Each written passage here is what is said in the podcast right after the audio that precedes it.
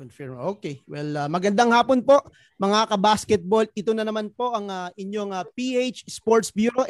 Again, my name is uh, Mark Sotelo at kagaya pa rin po ng uh, palagi kong uh, sinasabi na ang hindi marunong lumingon sa pinanggalingan ay hindi makararating sa paroroonan. Kaya naman po, aba, samahan nyo akong uh, lingunin at tayo'y magbalik tanaw muli sa nakaraang panahon ng uh, Philippine basketball at atin pong uh, muling kikilalanin at uh, kakamustahin ang mga dating manlalaro na sa atin po ay nagpahanga. At uh, alam niyo po, uh, napaka-special po ng uh, episode na ito dahil uh, ngayong ako ay uh, pinagbigyan tayo ng ating uh, panauhin. Ba, pero bago ko po, uh, bago ko po ipakilala sa inyo ang ating uh, guest, ba, ipakikilala ko muna yung aking uh, co-host.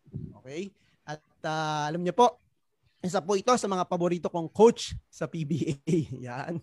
Former Global Port uh, uh, coach and Terra Firma Jeep at tinatawag din po namin itong uh, basketball encyclopedia.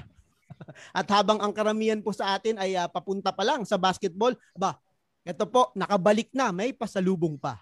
Yan po. Walang iba po kundi si uh, Coach Emerson Colina. Hey, Hello, Coach. Wala. Uh, napin natin coach ha. Diyan ka na ba coach? Yes. Yun. Coach, papasukin na kita. Yan. Paon na lang ilang video natin. Coach Emer Colina. Good afternoon. Good afternoon po sa inyo lahat and and to you Mark ha. First time natin tayong dalawa. Oh, and uh, of course uh, special guest natin medyo bum, medyo bumata ako kasi before classic mga 70s yung guest natin eh. Ngayon ito nag-start na 90s. So Aba, 20 oo, oo. 20 ito naman kapanahunan ko, coach. Oo, 20 years ang binata ko rito. Thank you so much again, coach, sa pagbibigay mo ng iyong uh, time sa amin. At uh, ang ating pong guest, aba, former varsity player po ng UST Growling Tigers. Ba, naglaro rin po ito sa ating uh, national team noong uh, early 90s. At uh, four-time PBA champion, Uh, 2002 Best Player of the Conference. Aba naman, bigat yan ha. At uh, tatlong beses na po itong nagawaran ng Sportsmanship Award. Kaya po alam natin napakabait na itong player na to. At uh, maya-maya po pag-uusapan natin yung iba pang mga awards na kanyang nakamit sa kanyang uh, karera sa PBA. So without further ado mga kaibigan, mga kabasketball, ang uh, pride po ng uh, Ormoc Leyte at isa sa mga pinakamatagal na naglaro sa team ng uh, Pure Foods sa PBA. Walang iba po kundi si Ray Evangelista. Kamusta po, Coach Ray? Hi, magandang hapon po sa inyong lahat. Sir Mark, Coach Emerson, at sa lahat po ng nan- nanonood, nakikinig ngayon sa PH Sports. Thank you po, uh, Coach uh, Ray. Well, marami po mga fans ninyo at nag-aabang na po talaga sila at alam na alam po nila naka-schedule kayo ngayon. Kaya nandiyan po sila. Magandang hapon po ulit at uh, salamat ng marami Coach Ray sa pagpapapa sa pagpayag, no? Sa pagbibigay ng hmm. oras sa interview na ito at alam naman namin na busy busy kayo. Aba. Una po, uh, bago po natin na pagkwentuhan ng inyong buhay, kamustahin ko po muna kayo at ang inyong pamilya Lalo na sa panahon ngayon na, alam niyo na, marami tayong uh, pagsubok na kinakaharap. Okay, uh, before magumpisa ako, no, magpa pasalamat pala ako sa iyo. Ikaw pala yung boses ng mga video na napapanood ko no, sa mga players. Thank you sa ginawa mong video para sa akin. Nakita ko na rin ang, ang gumagawa. okay, ah, uh, Magandang hapon. Uh, ako pala si Ray Evangelista, dating player ng Pure Foods. At ako'y naninirahan na ngayon dito sa hometown ko, sa Ormoc City, sa Leyte. At uh, after ng basketball, uh, nagnegosyo ako dito kasama ng aking asawa at pamilya. Uh, nas, we have uh, nagnegosyo po, nasa ano ko po kami, sa nag, may pharmacy at nag-poultry contract growing din po. Wow, napakaganda naman noon, coach. Talagang from basketball into uh, businessman. Napakagandang transition niyan, coach. So, uh, oh, coach, hey, ala, uh, na basketball is not forever. So, talagang during the basketball years, talagang kailangan mag-ipon dahil hindi, hindi habang buhay ang basketball. So, ah, totoo naman yan. ginamit yung uh, naipon at ginawang puhunan para sa negosyo. Very good. Wow. Napakaganda naman yan, Coach. Well, Coach, pag uh, magbabalik tanaw po tayo ha, sa iyong uh, buhay mula ng iyong uh, kabataan papunta sa kasalukuyan. Ba? At syempre dahil live po tayo sa Facebook, para po sa mga manonood natin diyan, pwede rin po kayong uh, sumali sa ating uh, sa aming usapan at uh, magtanong kay Coach Ray. At uh, maglalaan po tayo ha, maglalaan tayo ng oras para sa inyong uh, mga katanungan at uh, pati na rin sa mga pagbate at alam kong marami sa inyo ang nag-aabang at uh, matagal nang gustong makitang muli at uh, makibalita kay Ray Evangelista. Ito na po ang inyong pagkakataon. okay. Well, Coach, uh, bisahan po natin ha. Gusto ko pong malaman, Coach, um, kwentuhan niyo po kami. Saan po ba talaga kayo nagmula? Saan lugar kayo lumaki at uh, naninirahan noon bago kayo uh, uh, makarating dun sa uh, tugatog ng uh, kasikatan sa PBA? Ang lalim na, tugatog. Ngayon ko nang narinig yung... uh, tala ako, uh, talagang lumaki ako sa Ormoc City. Pero pinanganak ako sa Cebu. Pero di, tal- talagang dito lang, dito talaga taga Ormoc. Dahil siguro yung doktor ang nagpaanak sa akin, yung doktor na kapatid ng mom ko. Nasa Cebu kasi siya. But dito talaga lumaki, Ormoc City uh, dito nag-aral from grade school, high school. Tapos nung college, meron kasing agricultural school dito sa amin, malapit sa amin, uh, another town from Ormoc na it, nasa agriculture. So doon ako nag-college at uh, after uh, kumuha ako ng agri, agri agribusiness sa Visayas State College of Agriculture. Now it's called uh, BSU, Visayas State University na ngayon. Mm. So after graduating, uh, for, it's a four-year course kasi yun eh. Uh, maaga rin ako nag-aaral at uh, nag-college at the age of 15. Then I, I graduated at the age of 19. So after siguro after a few days ng graduation ko, talagang ano eh, uh, gusto na gusto ko na rin talaga maglaro sa Manila eh. Kahit nang marami na nag-imbita sa akin pero tinapos ko muna yung pag-aaral kasi yung family business kasi namin nasa agriculture eh, mga products and fertilizers. So tinapos ko muna yon. So siguro after 3 mga 3 to 5 days after graduate graduation uh, pumunta na ako ng Manila to pursue my yung uh, gusto ko sa basketball. Talagang gusto ko rin talaga makapag-PBA. Eh uh, childhood dream ko na rin yun talaga makapig-PBA.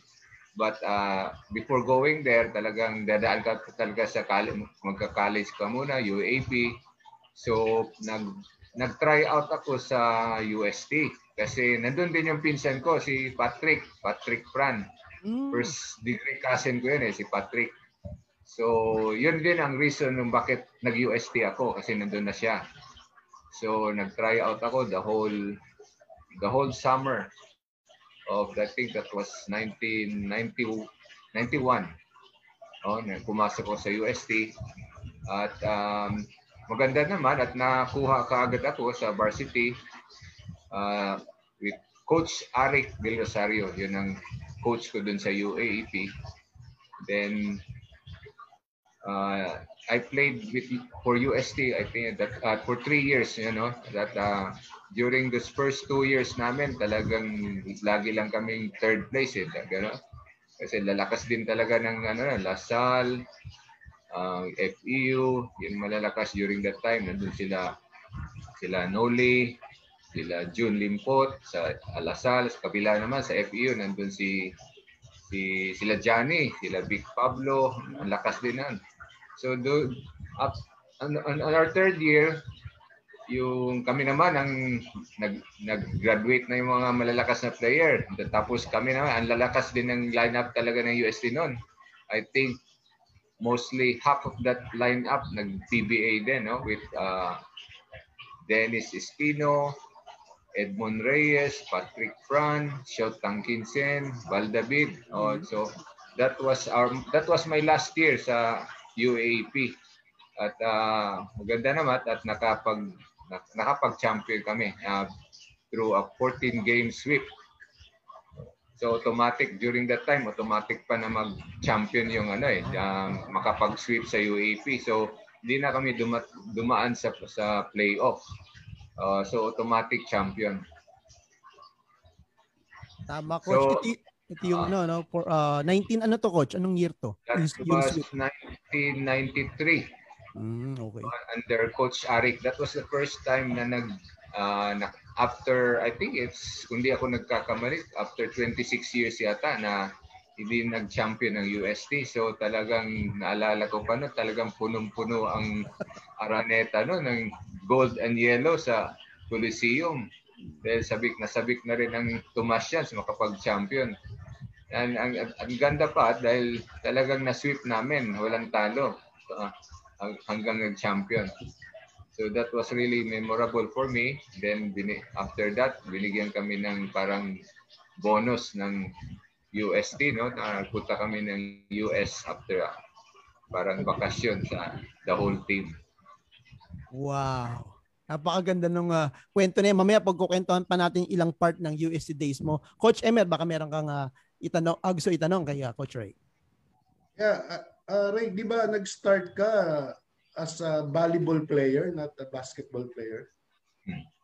Ang storya talaga nun, uh, ako, umpisa talaga ako, bata pa, elementary, high school, basketball talaga ang love ko. Napunta lang ako sa volleyball on my college days, kanang unang tryout ko when I was still a freshman sa BISCA, Visayas State College of Agriculture. Pag tryout ko, hindi ako nakuha eh sa varsity. Kasi ano din, uh, uh, when I graduated high school, I think I was just mga 5'9", hindi talaga ganun katangkad, no? So, but, um, yun, pag tryout ko, I was not that tall, then um, dahil na rin siguro sa hindi hindi pa hindi pa ganun, kagaling sa basketball then inas kaya yon hindi ako nakuhang varsity so inisip ko gusto ko makapag ano yung uh, kasi ba ang privilege ng varsity is wala kang PE, you know? So, sabi ko magta-try out kaya ako sa volleyball dahil marunong din akong volleyball eh dahil yung mga ka, mga kapatid ko magaling sa ano eh mga varsity player din ng volleyball. Yung isa nga nag varsity sa UST tapos yung isa sa dito naman sa Cebu, sa San Carlos. So, kaya ako marunong din mag-volleyball dahil sila yung kalaro ko sa uh, during high school days. So, sinubukan, nag-try out ako, nakuha ko naman ako sa volleyball. So, But on the second semester of that year, during my freshman, nag-try out ako uli, nakuha na ako. Kaya yun, nag-shift na rin ako basketball. Pero magandang experience din yan dahil uh, marami ding matutunan sa ano, yung timing. Timing sa bola, importante sa rebounding, diba? shot clock. Kaya ma- malaking bagay din yan na naging volleyball player ako that time. Tsaka mataas kang tumalon eh. Isa sa dahilan niya, pag mas once na volleyball player, mas mataas tumalon compare mo sa basketball player. Diba? Tama ka coach Emerson, no? maganda yung kasi yung timing eh, importante talaga sa sa rebounding, yung timing eh kahit na medyo mas malakas si kalaban mo pero mas maganda yung timing mo, makukuha mo yung bola. Mas yung timing plus yung yung lift nyo, mas mataas talaga. Oo. Kaya nakaka-distract kayo eh pag nalaman, pag mapapansin mo kagad, 'di ba, pag volleyball player, dating volleyball player, nag-basketball, iba yung talon niyan eh. Oo. Walang buwelo. Mark, walang buwelo yun eh. Mm-hmm. Basta aangatang ka niyan eh. Kaya pag volleyball player, naging basketball, at dinipensahan ka, medyo pag-aaralan mo din. Dahil nga iba yung talon nila eh. Oo. Totoo yan. Coach, kapag volleyball daw, iba yung timing. Kapag ka naman naglaro ng mga soccer, iba naman yung uh, parang uh, get away mga moves niya sa loob ng uh, court. Uh. Iba naman yung kanyang footwork. And, uh, so coach, right tanong ko lang ano kasi parang syempre 'di ba pag nag-uumpisa ka sa basketball, uh, at sabi mo nga kanina talagang pangarap mo, dream mo mag uh, makarating sa PBA. Ano yung mga masasabi nating uh, best part ng journey mo or mga struggles mo nung uh, ito na nung tinatahak mo na yung uh, hilig mo sa sa basketball mula pa nung high school to college days? Um ano ko yung mga talagang dinaanan during this cut nasa UST na ako no. Uh, talagang uh, practice kami ng umaga sa UST then meron naman after first year ko sa after uh, one conference ko sa PBL that PBL pa kasi dati no? Uh, na, nakuha din ako sa ayun, nag PBL nag practice din na during lunchtime 12 to 2 then there was a time na, na nag national team din ako. So we have to practice at night uh, 6 to 8 naman. So talagang three times a day practice. So talagang grabe kakapagod talaga. No? There was a time na you will be playing with injuries. Pero talagang tiniis ko na lang kasi ayoko matigil. No? Kasi mawala ka sa kondisyon. So talagang sakripisyo din talaga. Uh, pra- practice ka ng ilang beses. That, that daily, daily routine mo na yon tapos at the same time, nag-aaral ka din. So talagang medyo mahirap no, para sa player.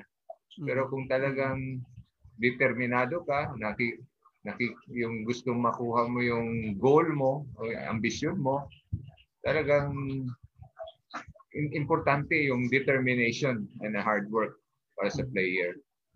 And coach, kasi may mga kwento nga ibang mga basketball player na habang nag-uumpisa raw sila, iisa lang yung sapatos nila o di kaya ay nangihiram lang. Uh, dumaan din ba kayo sa mga ganong uh, journey ng basketball career nyo, uh, coach? Oo, oo, talagang ganun ang buhay ng player no? Dahil lalo na yung una kong uh, tryout. Dahil ginagawa yung gym that time sa UST dito kami sa labas doon sa semento talaga bilis mabut mabutas ng, ng sapatos. Pero dahil buti na lang si Coach Arik eh, oh, bait-bait ni Coach Arik talaga gagawa ng paraan. Uh, during that time he was also the assistant coach ng Alaska So, marami din siyang nakaka na, na yung mga player nila sa Alaska, lalo na pag tumas yan. Nalala ko nun si Bobby Jose. Binigyan ako ng sapatos, no? Eh, talaga, mga hiningi niya kay Bobby Jose, binigay sa amin. So talagang ganoon talaga buhay player. Nakakatuwa naman yung coach. Naaalala ko tuloy, kinuwento rin ni Coach Vic, ano, medyo ahead sa inyo si Coach Vic sa, ano, eh, sa UAAP. Wala rin daw siyang sapatos, hiniram daw ni, o kinuha raw yata ni uh, Coach Turo Valenzuela yung uh, sapatos ni David Third Kill. At yun daw ang kanyang pan-try out sa FEU. Napakakatuwa naman. Eh paano naman yung coach, yung pagdating na pagdating niyo ng FEU? Paano yung mga kwento diyan? May, ano ba, pagdating nyo ba dyan, eh, parang na-star-studded ba kayo? Parang ang dami mga malalakas na player dito ah. Parang medyo may ganun bang factor, coach? May mga parang uh, nabigla kayo. UST, UST, coach. Yes. UST, oh. Um, swerte lang ako that, that time kasi, di ba, pag sinabi, pag baguhan ka, talagang pipisikalin ka um, ng mga veterano. At pagpasok ko kasi, nandun na si Patrick eh. I think he was already in his third or fourth year. So, kay, kaibigan ko kaagad yung mga veterano.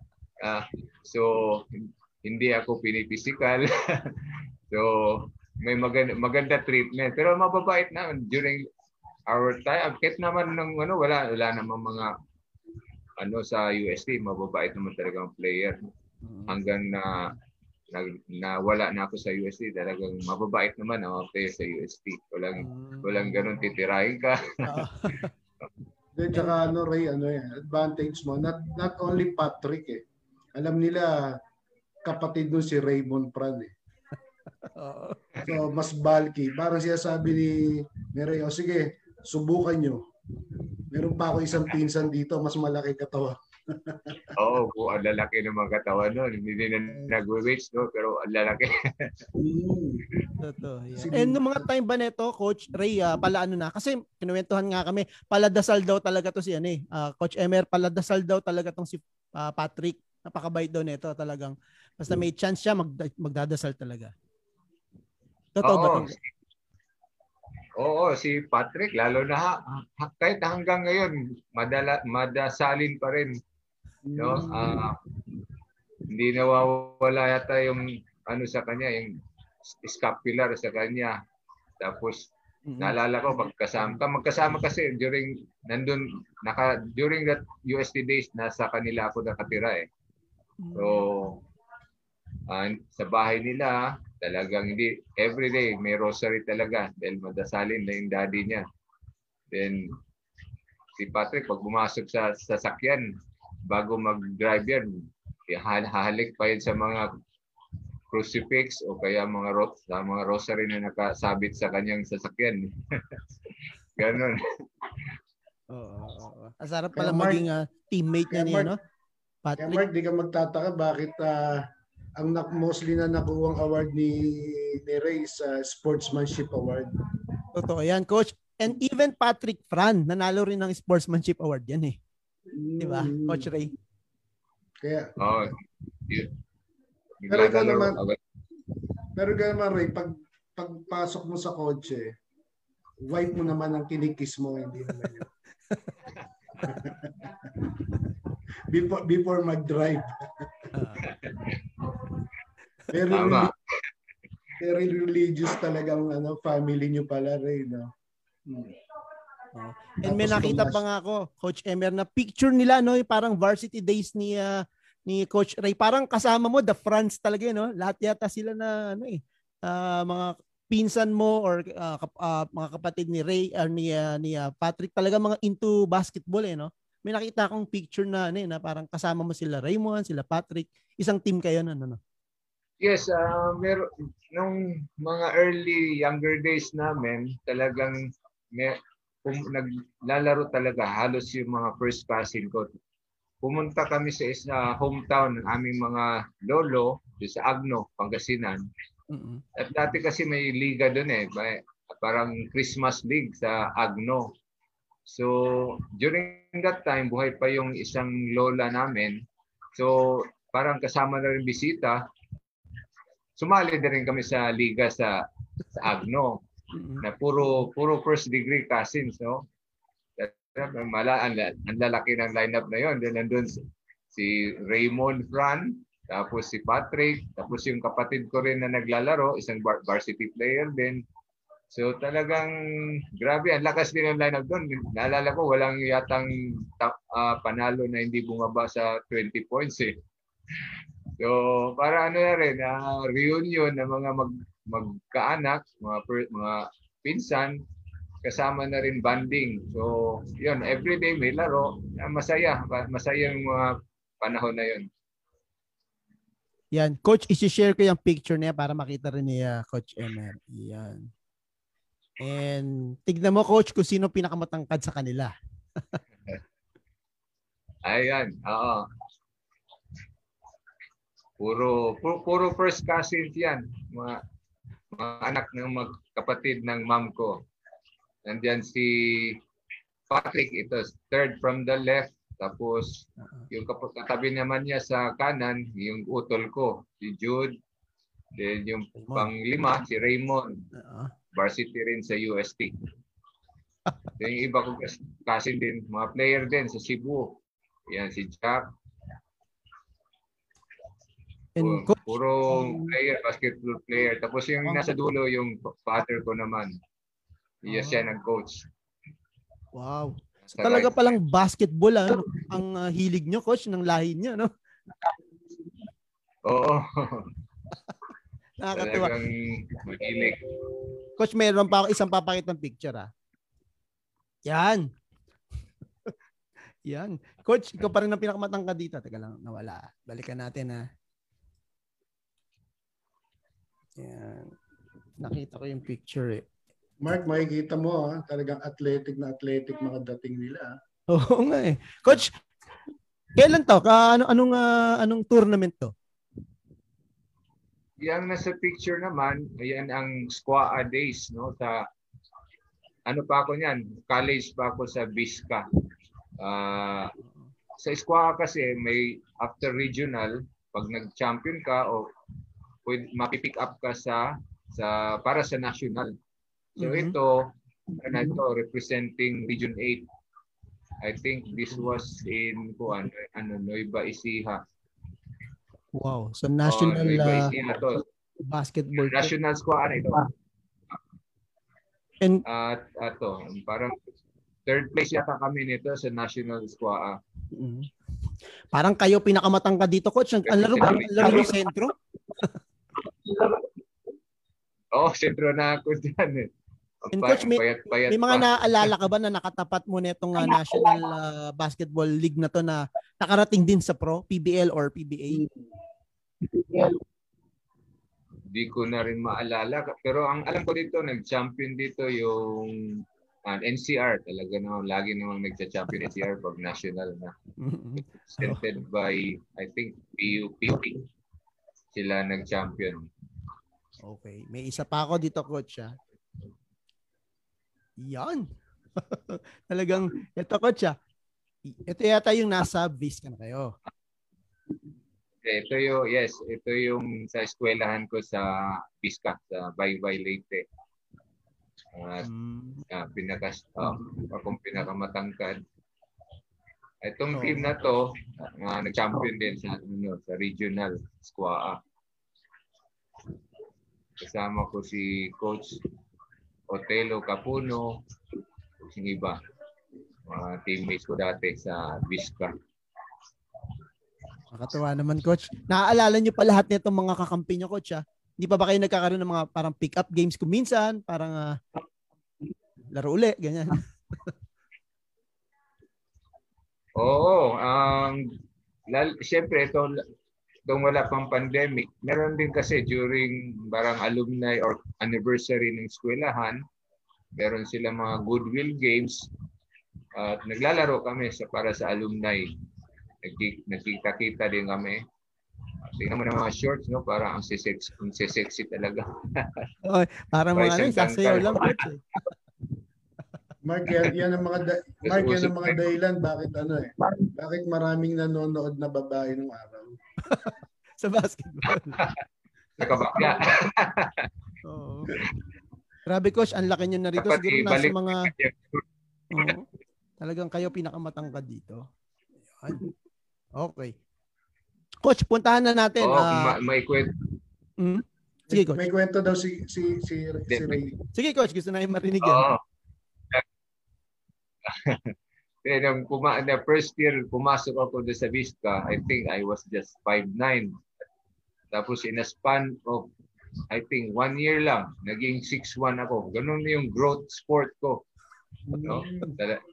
From 5'9", naging 6'1 in one year. Grabe ano ko nun, yung lagi ako nagkakasakit, parang hina na resistensya. Hindi siguro kaya ng katawan ko yung pag, pag, pag, pagtaas ko para din uh, para din sa ano na, na nabasa ko yung kay ano eh Rodman ganun din yung growth sport niya. Biglang tumangkad ng ganun ka taas mo pero coach From 5'9 uh, naging 6'1 sa family niyo ba sino pa yung matangkad bukod sa inyo? Saan niyo kaya nakuha yung height niyo? Ah, nakuha ko sa mom ko kasi ano siya eh uh, 5 5 10 and a half yung height ng mom ko. Yung pamilya pamilya nila matatangkad talaga. Pamilya ni Patrick, yun. Yung daddy ni Patrick, I think it was also six-footer. So talagang matatangkad yung Fran family. Tapos yung dad ko nun, di naman, di, di naman masasabing maliit dahil 5'10". 5'10 siya. May mga pinsan din ako sa ibang ilista side na matangkad. May, may six-footer din. Uh, kombinasyon ng ano dalawang lahi at tumangkad. Ganun pala dapat Coach Emer para tumangkad. Si Coach Emer kasi meron din yan dating sikreto para tumangkad, di ba Coach Emer? Hindi ako tumangkad eh. May, alam mo Ray, may nag-advise sa akin. Uh, okay, legend to ng basketball. Bata pa ako noon si si Idol Sunny Jaworski. Sabi niya sa akin kasi nung kumain daw ako ng ano ng hinog na, hilaw na kamatis. Parang ginawang mansanas. Ginawa ko naman. Ang nangyari, lumaki yung paa ko. Hindi yung height ko. Sinabihan niya ako no siguro age uh, 7 ako. Pero ngayon 5'9 lang ako. Pero ang, ang size ng sapatos ko 12. Oh, pa, parang sapatos ng six-footer, no? Oh, remember Elmer Reyes? Nagpapalita kami ng sapatos ni Elmer Reyes noon. Uh, same same size shoes kami ni Elmer. Hmm. Pero makapalitan ko six-footer. Tira yan, oh. 5'9 tapos 12 ang sapatos. Hmm. dahil, dahil sa advice ni ano ni Sunny Jaworski. And Coach Emer, yung kinukwento kanina ni Coach Ray na 1967 pa no, nang, nung last na nagkampiyon yung UST bago sila, uh, yun yung panahon pa nila um, nila Max Laurel, nila William Box Adornado. Yun yata yung parang uh, dalawa yung nag-champion, UE at saka UST. Dahil nga uh, si Coach Baby Dalupan at saka si Coach uh, si Rafi ko yata, ayaw nila ipasok yung kanilang first five ng second half, di ba, no, Coach Ray? Mm. Kaya sabi nung referee ka, ayaw nyo, i-forfeit na lang natin to or no contest na lang. So dalawa yung champion nung 1967, UE at saka UST. Yan. And then by 1993, eto na, dumating na yung uh, star-studded team nila Coach Ray. Uh, 1993, sweep yun, 14-0. And mm. then uh, hindi na nga, wala nang final four or uh, finals game kasi nga uh, malinis yung kartada nila sa kanila na ibinigay yung award. And coach, the following year, uh, sunod-sunod yung uh, champion nyo nun, di ba? Nila Coach Arik. Hanggang anong year ka dun, Coach, uh, kasama nila? Unfortunately, yun yung last year ko sa UST. No, na that was uh, after nung sweep na yon graduate na ako, tapos na rin yung playing years ko, nag sumali na ako sa PBA draft. So, 1994, rookie ako noong 1994, uh, second pick overall sa Coney Island. Coney Island that time pa yung Beer ah. Foods, no, the first conference. Correct. And coach, alam ko parang uh, nung mga time na yun ano, uh, after ng uh, uh, sunod-sunod na champion ng uh, UST and then tumalong ka muna sa PBL, coach, 'di ba? Yes, uh, but, um unang sa unang taon ko sa PBL that was 1991 uh, kinuha ko ng burger machine uh, coach namin nun si Reyes din eh. Uh, before kay Coach Chot, uh, Reyes, nakalimutan ko yung first time sa Burger Machine. Uh, dalawang taon ako sa Burger Machine. Sa second year ko, yun yun, kay Coach, Coach Chot na ang pumalit. Parang Eddie Reyes yata yun, unang coach namin sa Burger Machine. Then in the mm-hmm. second year, pinalitan siya ni Coach Chot.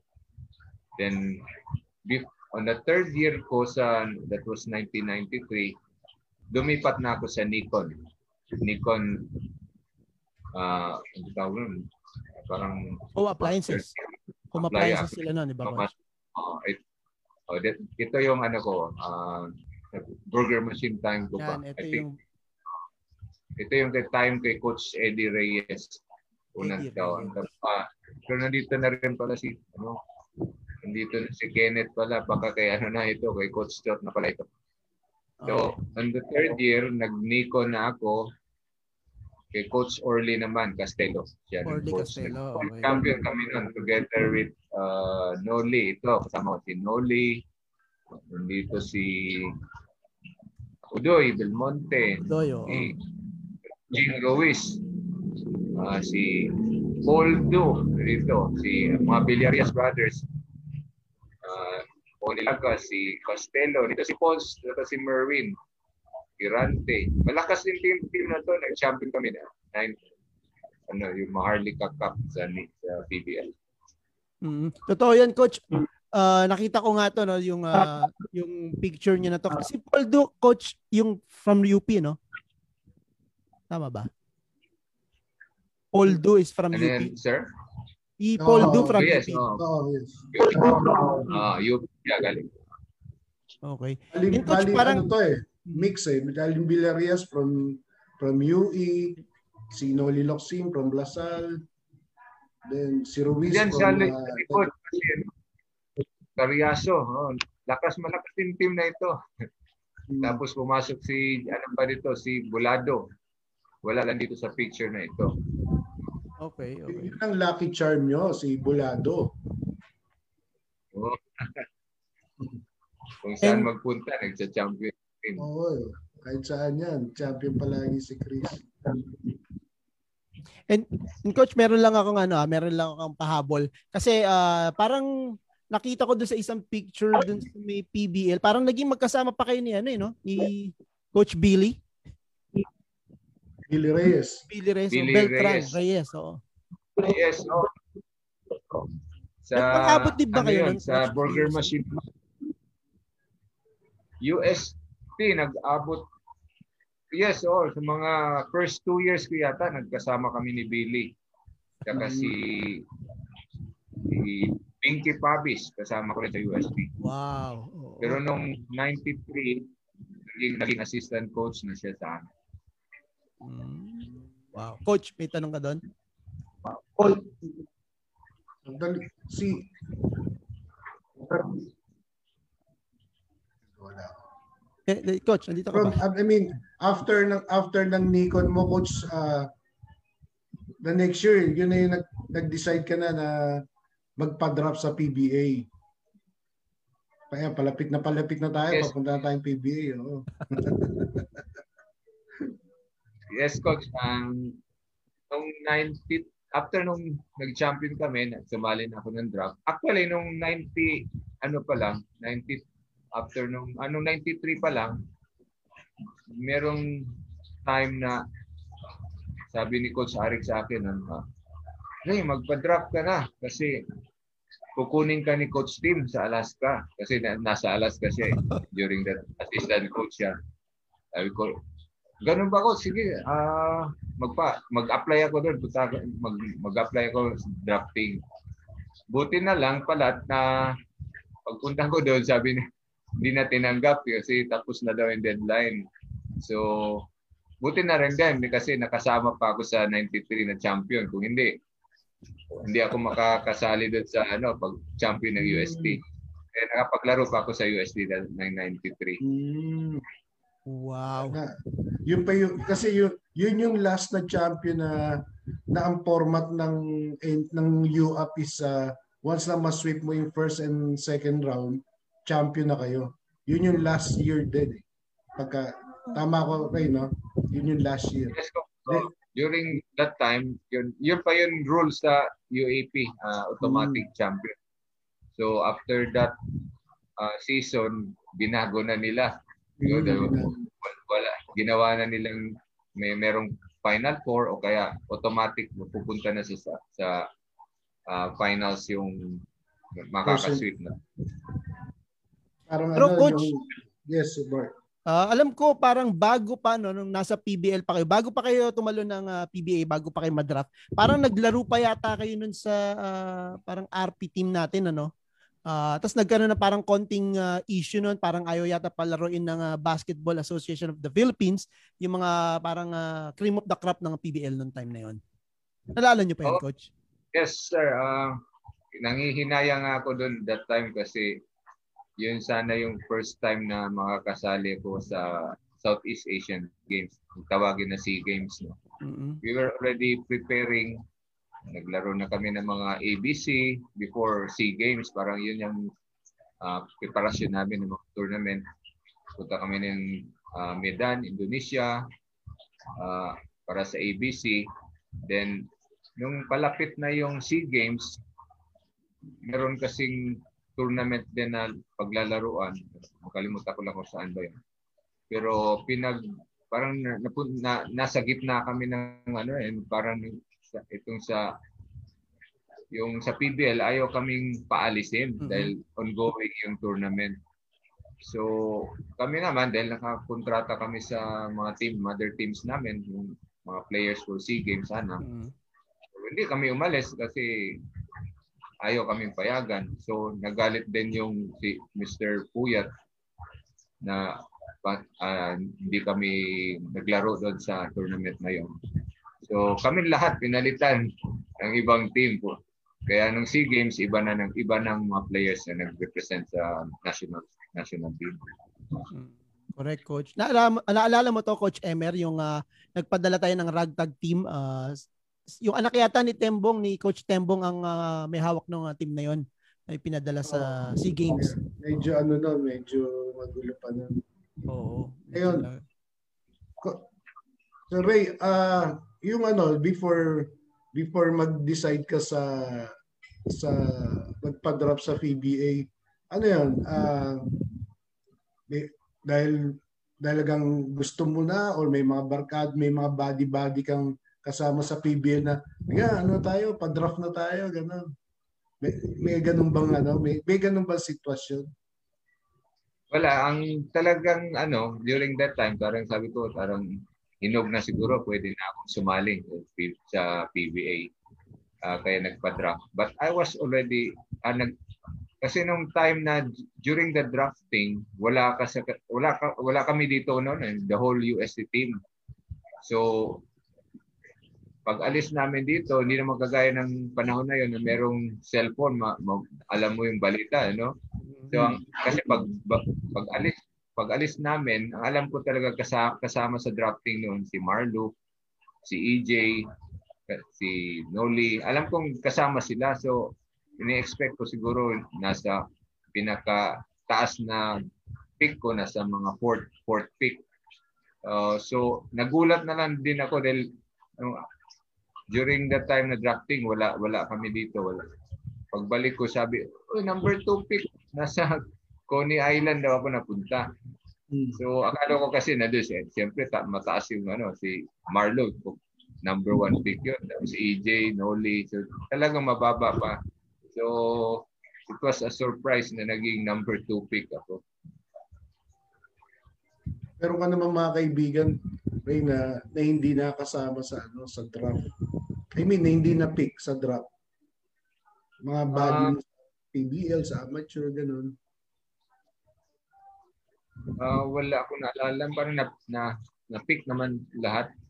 Kahit si, si Coach, si Odoy, kasama rin na nakuha siya ng San Miguel. Sa mga teammates ko, na, nakuha naman sila na. Kaya Mark, ibig sabihin lang no, talagang malakas yung mga naging team ni ni, ni Ray.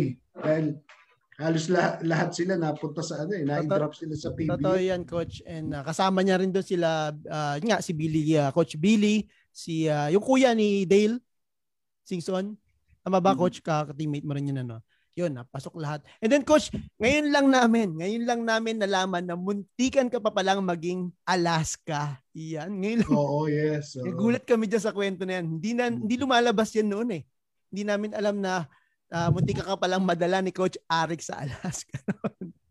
Grabe. Yes, yes, sir. Kami lang ni Coach Arik nakakaalam nun.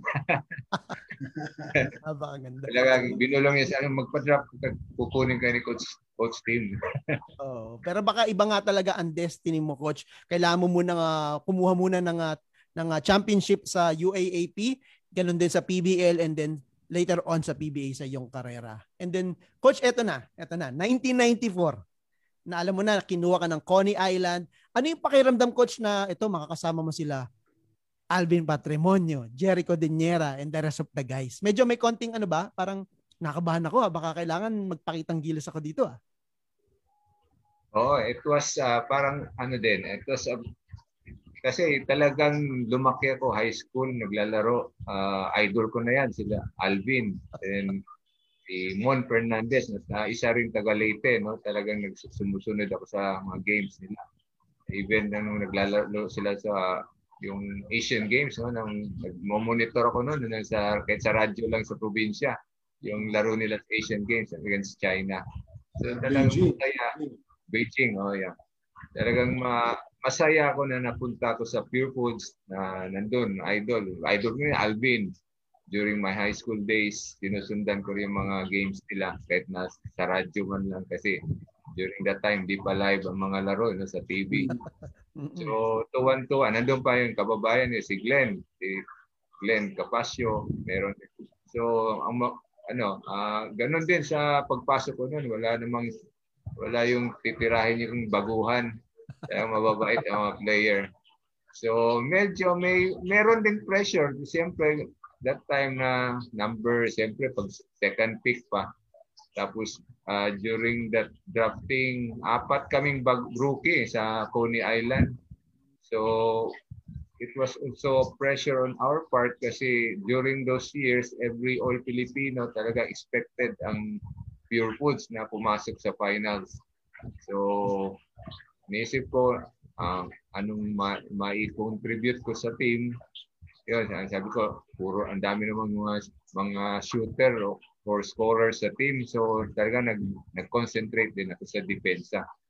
Uh, sa mga dirty things, no? mga 50-50 balls, yun talaga ang role ko eh, sa, sa team. Mm-hmm. And uh, sabi nga po ni Coach Ray, no, pagdating niya, apat daw silang uh, rookie. Kasama niya po dyan si uh, Peter Naron, si uh, Billy Reyes, at saka si uh, Vince Hison. Yan, mga kabasketball si ano po si Peter uh, Peter si Richie Tixon yung pang-apat namin. Oh, even Richie Tixon. Wow. May, may picture tayo nga, may picture tayo Mark. Nang Share ko lang yung picture na yan. Ayan, ayan, ayan, ayan. Madami yan si Coach Emer. Ako, nasa na. Yan sinasabi natin. Sige lang, Coach Emer. So yun pala yun. No? And then eventually, uh, lipatan na ng mga teams yun. And then parang kayo na lang yata na iwan talaga doon sa batch nyo, no? Coach Ray. Na, so, yun. Yan, yan, puro rookies. Talagang si Coach Emerson, no? Parang encyclopedia. complete, complete sa pictures, sa uh, information. John Reyes pa lang inyong coach noon. season. Mga, mga bago yan, si ano, yung mga bago bago sa team. Si Kuya, Kuya Manny Victorina, Victorino. sa right moves. Wow. Hindi ko alam na naglaro pala si Manny Victorino sa Pure Foods ha, coach ha. 90, yes, so, 94 veterano. There was a time na nagkasabay na veterano doon si Abby King saka si Manny. Mm. wow. Ito may mga bago, ito yung bago sa team niya, si Bong din kasama yan. Bong Rabena. Bong Rabena. Mm, 90 na ba si Bong? 92. So a year after uh, him, ikaw naman. Oo. De bali 92 siya. Hanggang 93, nasa San Miguel si Bong. Nalipat ng 94. Oo. Ito yung mga baguhan sa team. Kinunan kami ng picture. Yan, batang-bata pa si Coach Chot dyan ah. Ito. Ito, naka Coney Island uniform na siya. Oo nga. Olsen. Yes. Uh, fortunately, nag-finals na, naman kami that time that on my or first conference. Kailang uh, hindi sinuwerte, tinalo kami ng San Miguel. Pero uh, that opened another uh, opportunity for you, Coach, kasi after yata nung uh, All Filipino no, no, nagpadala tayo ng team sa Hiroshima. And uh, since maraming injured players sa uh, San Miguel, ba, kumuha sa Pure Foods si uh, Coach uh, Jerry, si Alvin, and then kayo, di ba? Mm, Swerte yes, no, nung, nung, uh, nung rookie year nyo, Coach. Hiroshima agad.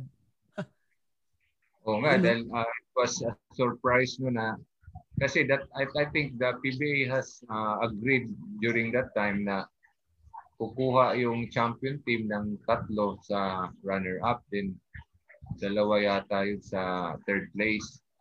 So, mm-hmm na-surprise din ako na bag ako ako isang rookie, kinuha ako with together with Alvin and Jerry para sa Asian Games.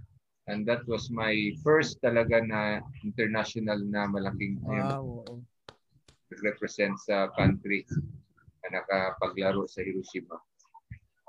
Ito yung uh, ano, ito yung first championship ni Sir Ray sa Pure Foods, yung Commissioner's Cup 94.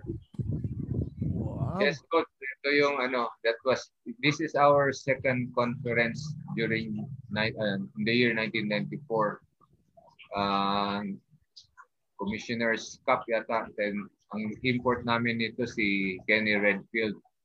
Yes, Kenny Redfield. Against Alaska, kalaban namin.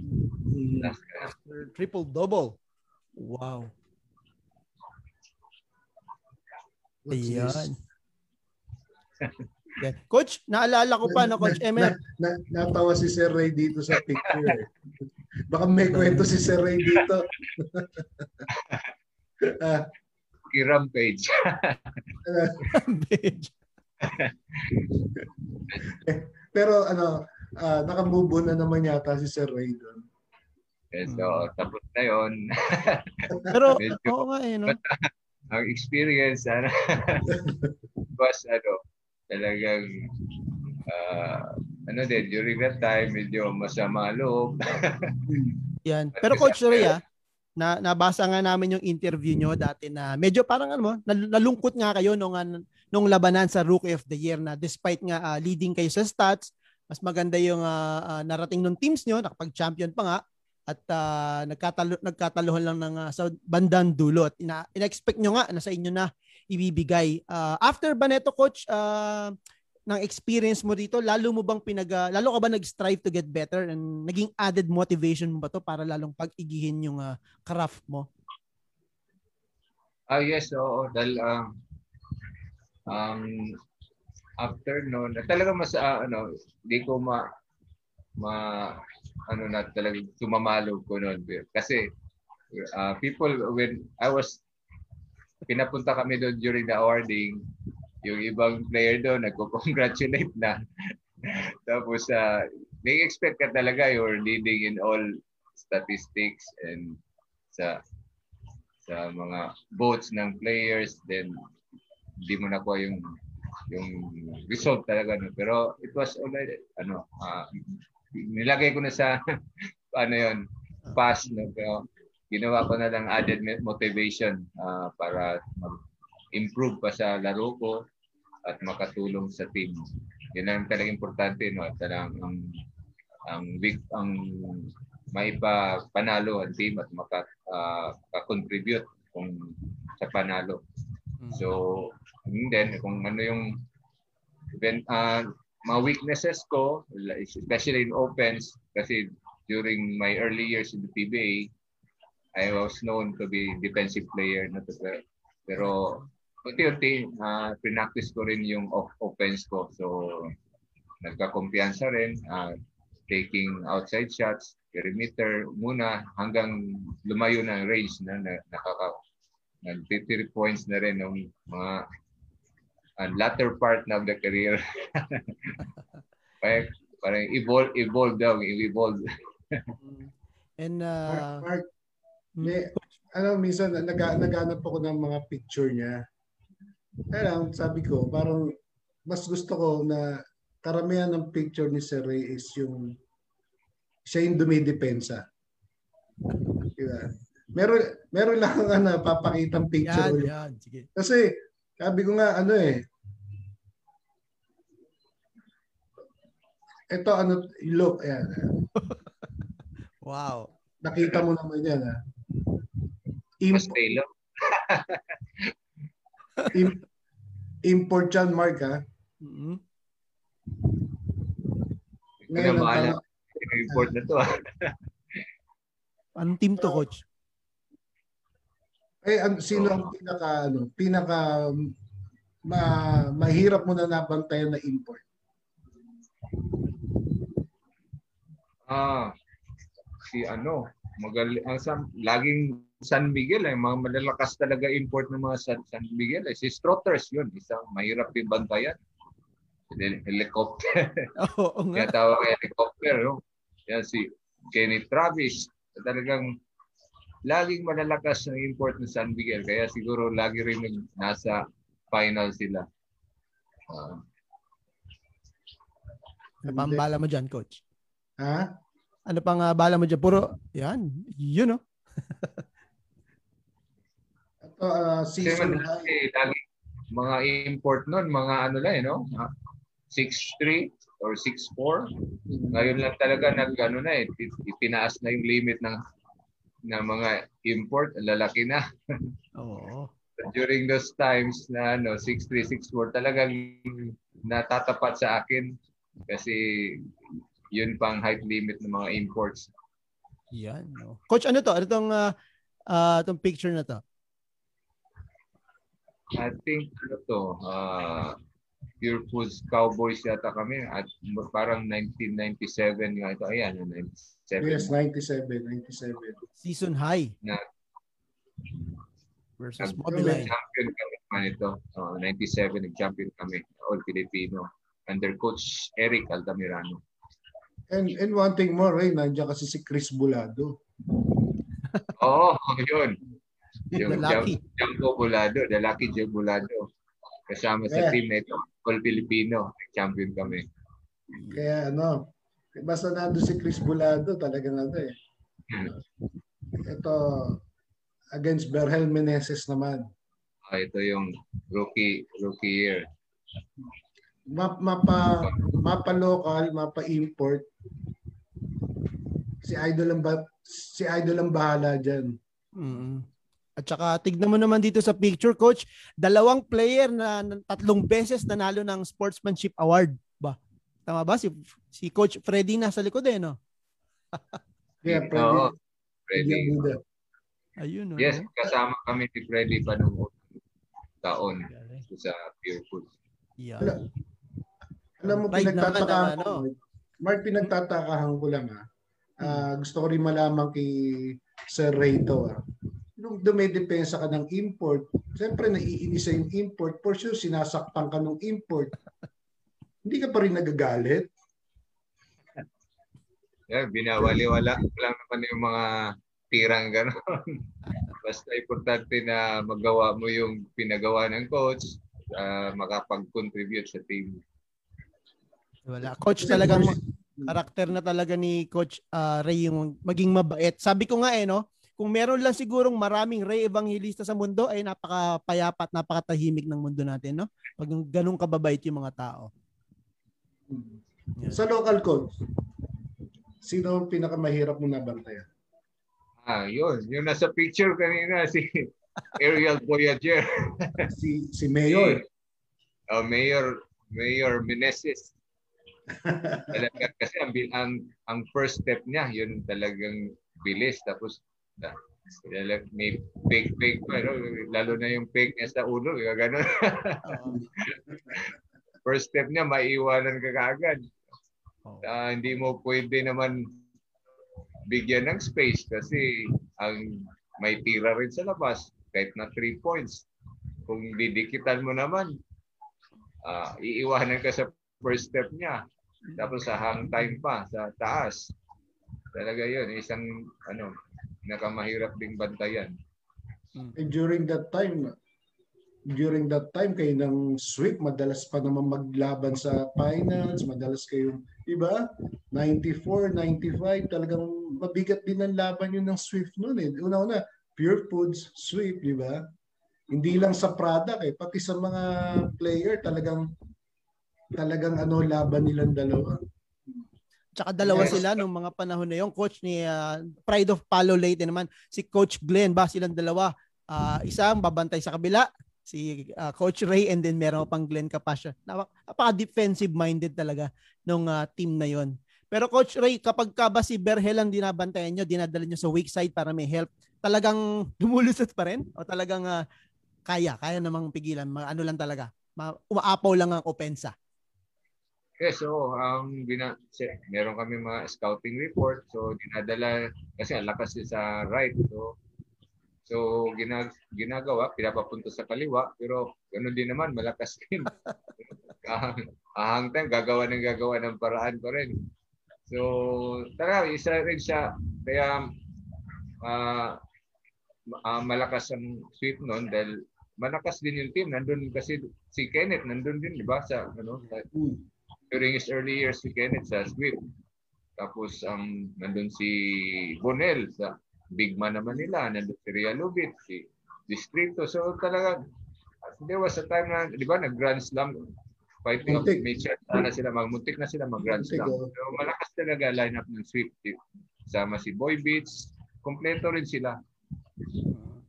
Hey coach, yung bang during the game, mo sabi mo nga si ano si si Berhel ganito moves, malakas yung ganito pag, pag pinalitan ka, nakita kayo sa bench ni Coach Glenn, nag-uusap ba kayong dalawa na, Ray, dapat ganito. Ganito gawin oh. mo susunod, di ba? Dahil parehas kayong defensive player eh, ng team eh, di ba? Baga sa ano, kay, kayong dalawa sisisihin ko. O ako head coach, ba't di nyo mabantayan? Madalas oh, din kayo mag-usap. Oo, oh, binibigyan na ako tips ni Papa Glenn. Uh, dahil, siyempre, uh, close din kami dahil nag pareho lang language, you know. Meron may konting diferensya kasi waray-waray pero nagkakaintindi na. So kahit na kahit nung pre-season nag namin sa sa Guam, hindi ako nahirapan mag-adjust dahil uh, tinuturuan niya ako ng gagawin ko. Tapos uh, feel, feel at home talaga sa team kasi ano uh, kababayan ko. Nandun na si Freddy, Freddy rin, taga ano din, taga Samar. Dito rin taga Region 8. So talagang ano, puro puro defensive player. maraming nagtuturo, maraming tumutulong. Hmm. Kaya ano eh, kaya minsan ang tanong eh, ikaw naman nag-advise ka naman ba kay Coach Glenn? Kasi si Coach Glenn more on, uh, siyempre sa mga small siya, eh, di ba? Kadalasan yun ang mga bantay niya, sila Samboy, di ba? Alan. Yan ang, yan ang hinahawakan niya. Hindi, hindi mo ba siya sinisita naman? Ay, naman. Kahit naman kung minsan nagbabantayan ka sa practice, talaga mahirap din guardian si Glenn eh. Dahil may shooting yun eh. No? Na, yung mga fake, fake, mga fake shot niya, ano din eh, na, minsan mapapatalon ka rin talaga sa, kasi shooter eh, hindi mo rin pwedeng iiwan. Kahit nga nung nag-champion kami, I think siya yung finals MVP yata. Dahil siyang ang ganda ng laro niya offensively and defensively. Kasi Mark, alam mo, no, before ang PBA kasi, pag defensive player ka, depensa lang talaga eh. Hindi ka sumushoot. Nung panahon na nila Coach Glenn, nila Ray, Freddy Abuda, may license to shoot na rin sila. Baga sa kasama na rin sa, sila sa pattern ng offense ng offense nila eh. Not like before na para siya sabi ng coach, huwag kang titira. Kahit saan pumunta yan, sundan mo yan. Kahit mag-CR yan, sundan mo pa. Ganun ang ano nun eh. Ang turo sa mga player ng araw. Kaya talagang hindi sila sumushoot. Not like yung panahon nila, ano na, talagang babantayan na rin sila. Kung binabantayan nyo kami, binabantayan ko kayo, babantayan nyo na rin kami. Ganun ang ano, kaya pahirap ng pahirap ang ano, ang basketball. Yeah. Yan ang ano, nag-evaluate na ang game. And uh, noong 1994 nga, Coach Emer, ba, sumali pa ng uh, slam dunk competition ng rookie year si uh, Coach Ray. Coach Ray, di ba naalala niyo yun? Kayo kayo nila Vic Pablo, nila Boy Beats, magkakalaban noon. Yan. Sayang lang, walang video eh, no? na naitago para makita natin yung mga mga reverse dunk ni Coach Ray. Ganun Ginawa talaga naman si... yung actual game eh. Ganun daw talaga sir pag rookie hindi ka makatanggi. ano, pacing. Kahit na hindi ka known for dunk, slam dunking. Uh. Pag pag talagang rookie ang papasalihin kasi hindi hindi makakatanggi. Kaya sumalin. Even Freddy Abuda joined the the competition on the latter part eh. Parang 1996 uh, na ata sumali naman. Silang dalawa ni Mike Mustre na alala ko. Parang napilitan lang din. Pilitan. Ito coach ah. So hindi mo nga nakuha at, at medyo kinalimutan na natin yung rookie of the year na yan. Pero ito naman, uh, you came back with a vengeance. Kinuha mo naman yung best player of the conference noong 2002. Coach, kwentuhan nyo naman kami kasi napanood ko to, no? Nanonood ako ng uh, basketball ng mga time na yan. Talagang iba, iba yung laro mo talaga. Sobrang taas ng level ng nilalaro mo. Parang, uh, parang tingin ko ikaw yung patrimonyo ng Pure with, with respect to to uh, team manager Alvin. Talagang parang ikaw ang bumibitbit ng team mo noon. Anong naging uh, motivation uh, motivation mo noon, coach? At ano, parang ano kinakain mo ng mga time na yun? But napakaganda ng laro mo. I think sir that was really parang peak of my career no 2002. Uh, uh, naka nagkakumpiyansa na rin ako sa outside shooting ko. Uh, we had import si Derek Brown, na uh, dino-double. So talagang mababakante ka. So medyo kumpiyansado na rin ako noon. I was already taking shots from the three-point area. So mataas na rin talaga kumpiyansa at that, that time. Tapos maganda rin yung cohesion ng team. Kaya umabot kami ng finals, then nag-champion eventually. Wow. Oh, naalala ko. In the flight, no? Derek Brown. Flight. Yung, kasi uh, price. Dalawa kasi import that time. So, si, may isang sentro kami. Nag-compensate naman sa kay Derek na may taga-rebound sa ilalim. I think that was I think my ano ma, mataas din ang average ko scoring wise as a mm. offensively. So I think hindi ko rin expect yun. That was a surprise. Kasi siyempre kasama mo yung four-time MVP tapos uh, ako pa nag, naging best player of that conference. Yeah, coach. Uh, nakita ko nga yun nun, coach, yung, yung mga, kasi nanood ako ng live nun sa, sa mga games niyo. Talagang grabe rin yung cheer sa inyo, no, ni ni uh, team manager Alvin no? Parang parang mga dating sa kanya parang ito na ang kapalit ko parang ganoon eh. Parang Ray Evangelista na in the next. Parang uh, kasi parang ilang years pa noon bago siya mag-retire no? Kaya nga sabi ko coach Emer inabutan niya ang pioneer ng uh, players ng uh, Pure Foods hanggang sa nag-transition na ipapunta na kila James Yap. Nandun pa rin si uh, coach Ray. Yan. And coach, so masasabi mo ba na 2002 yung best uh, year na mo karera mo sa PBA? Yes, uh, that was, uh, ilan taon ba ako? Nasa early 30s. Uh, talagang resistance-wise, uh, yung yung uh, yung agility, saka yung quickness, talagang nandun pa that time. So that, I think that was the peak of my career. From then on, parang pababa na. uh, Hanggang na injury prone ka na ng mga mid mid 30s, uh, ano na, Parang mag, dalas ng mag pulled muscle, pulled cup or pulled hamstring. Uh, hirap na kapag galing sa injury, mag, mag-adjust ka naman, pa-kondisyon. So, during that 2002, talagang kahit na palaruin mo pa ako ng whole game na hindi kayang-kaya. Kaya-kaya pa ako. I was also assigned sa import that time kay sa import na Alaska. Alaska kalaban namin during the finals. And their coach, Ryan. I think that was also his first championship ni Coach Ryan. Wow. After Ay, taking over after taking over kay Coach Eric Altamira. Mm. Mm. Wow. Bali, Coach, meron ano sa dami na experience ni Sir Ray sa PBA, meron hindi siya na experience sa buhay niya ron. Eh. Kulang. Ano 'yan, coach? Ano sir? Hindi siya na-trade. Oo nga, ano. Talagang... Hindi niya na-experience ma-trade. Pero coach, meron ka ba nga na mga natanggap na mga offer noon sa ibang team or parang laro ka sa amin and we'll, will give you this and then uh, may, may mga dumating bang ganyan trade offers or uh, para maglaro sa ibang uh, koponan? Uh, ma maswerte nga ako, no? Tapos hindi ako naging na, na-trade sa iba. uh, There was one time na nag-usap na kami ni ano sa Mobileye naman that time si Coach Tammy Manotok Manotok siya nag-handle ng Mobileye that time. Tapos uh, nag, uh, actually nag-usap na kami pero hindi, hindi naman hindi na hindi na natuloy uh, nag-decision din ako magstay na rin talaga sa Pure. Saka, kasi maganda naman ang ang ano ng management then at uh, nangihinayang din ako sa, siyempre, yung camaraderie uh, sa hmm. team, mga babait ng mga veterans kasi uh, Alvin, uh, sila, uh, Dindo, mga ano talaga. Kaya nag-decide na rin talaga ako mag-stick.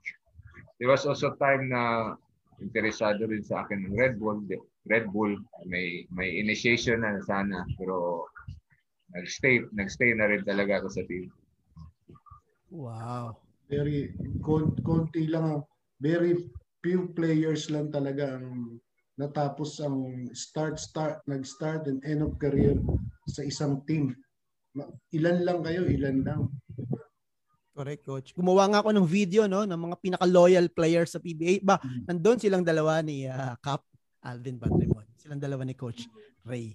Kasi ng mga 99 uh, parang na-trade na si Jerry no, naabutan niyo pa uh, palit sila ni Andy Siegel yata ano coach. Mm. And then uh, uh, pati si Dindo nalipat na sa ibang team. And then nandun pa rin no, naiwan pa rin si uh, Ray Evangelista. Parang kayo na ngayon parang best buddy noon eh no ni uh, ni uh, Cap uh, Alvin.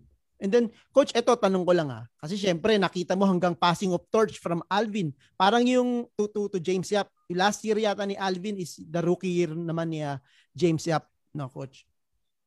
Uh, nung dumadating na to coach no, parang isa-isa na no, nag, nag nawawala na, nagpapalit na ng ibang profession yung ating mga ka-teammate before. Parang nami-miss mo ba sila coach? Parang nahanap mo ba sila sa loob ng court? Okay, ulit nga, sir.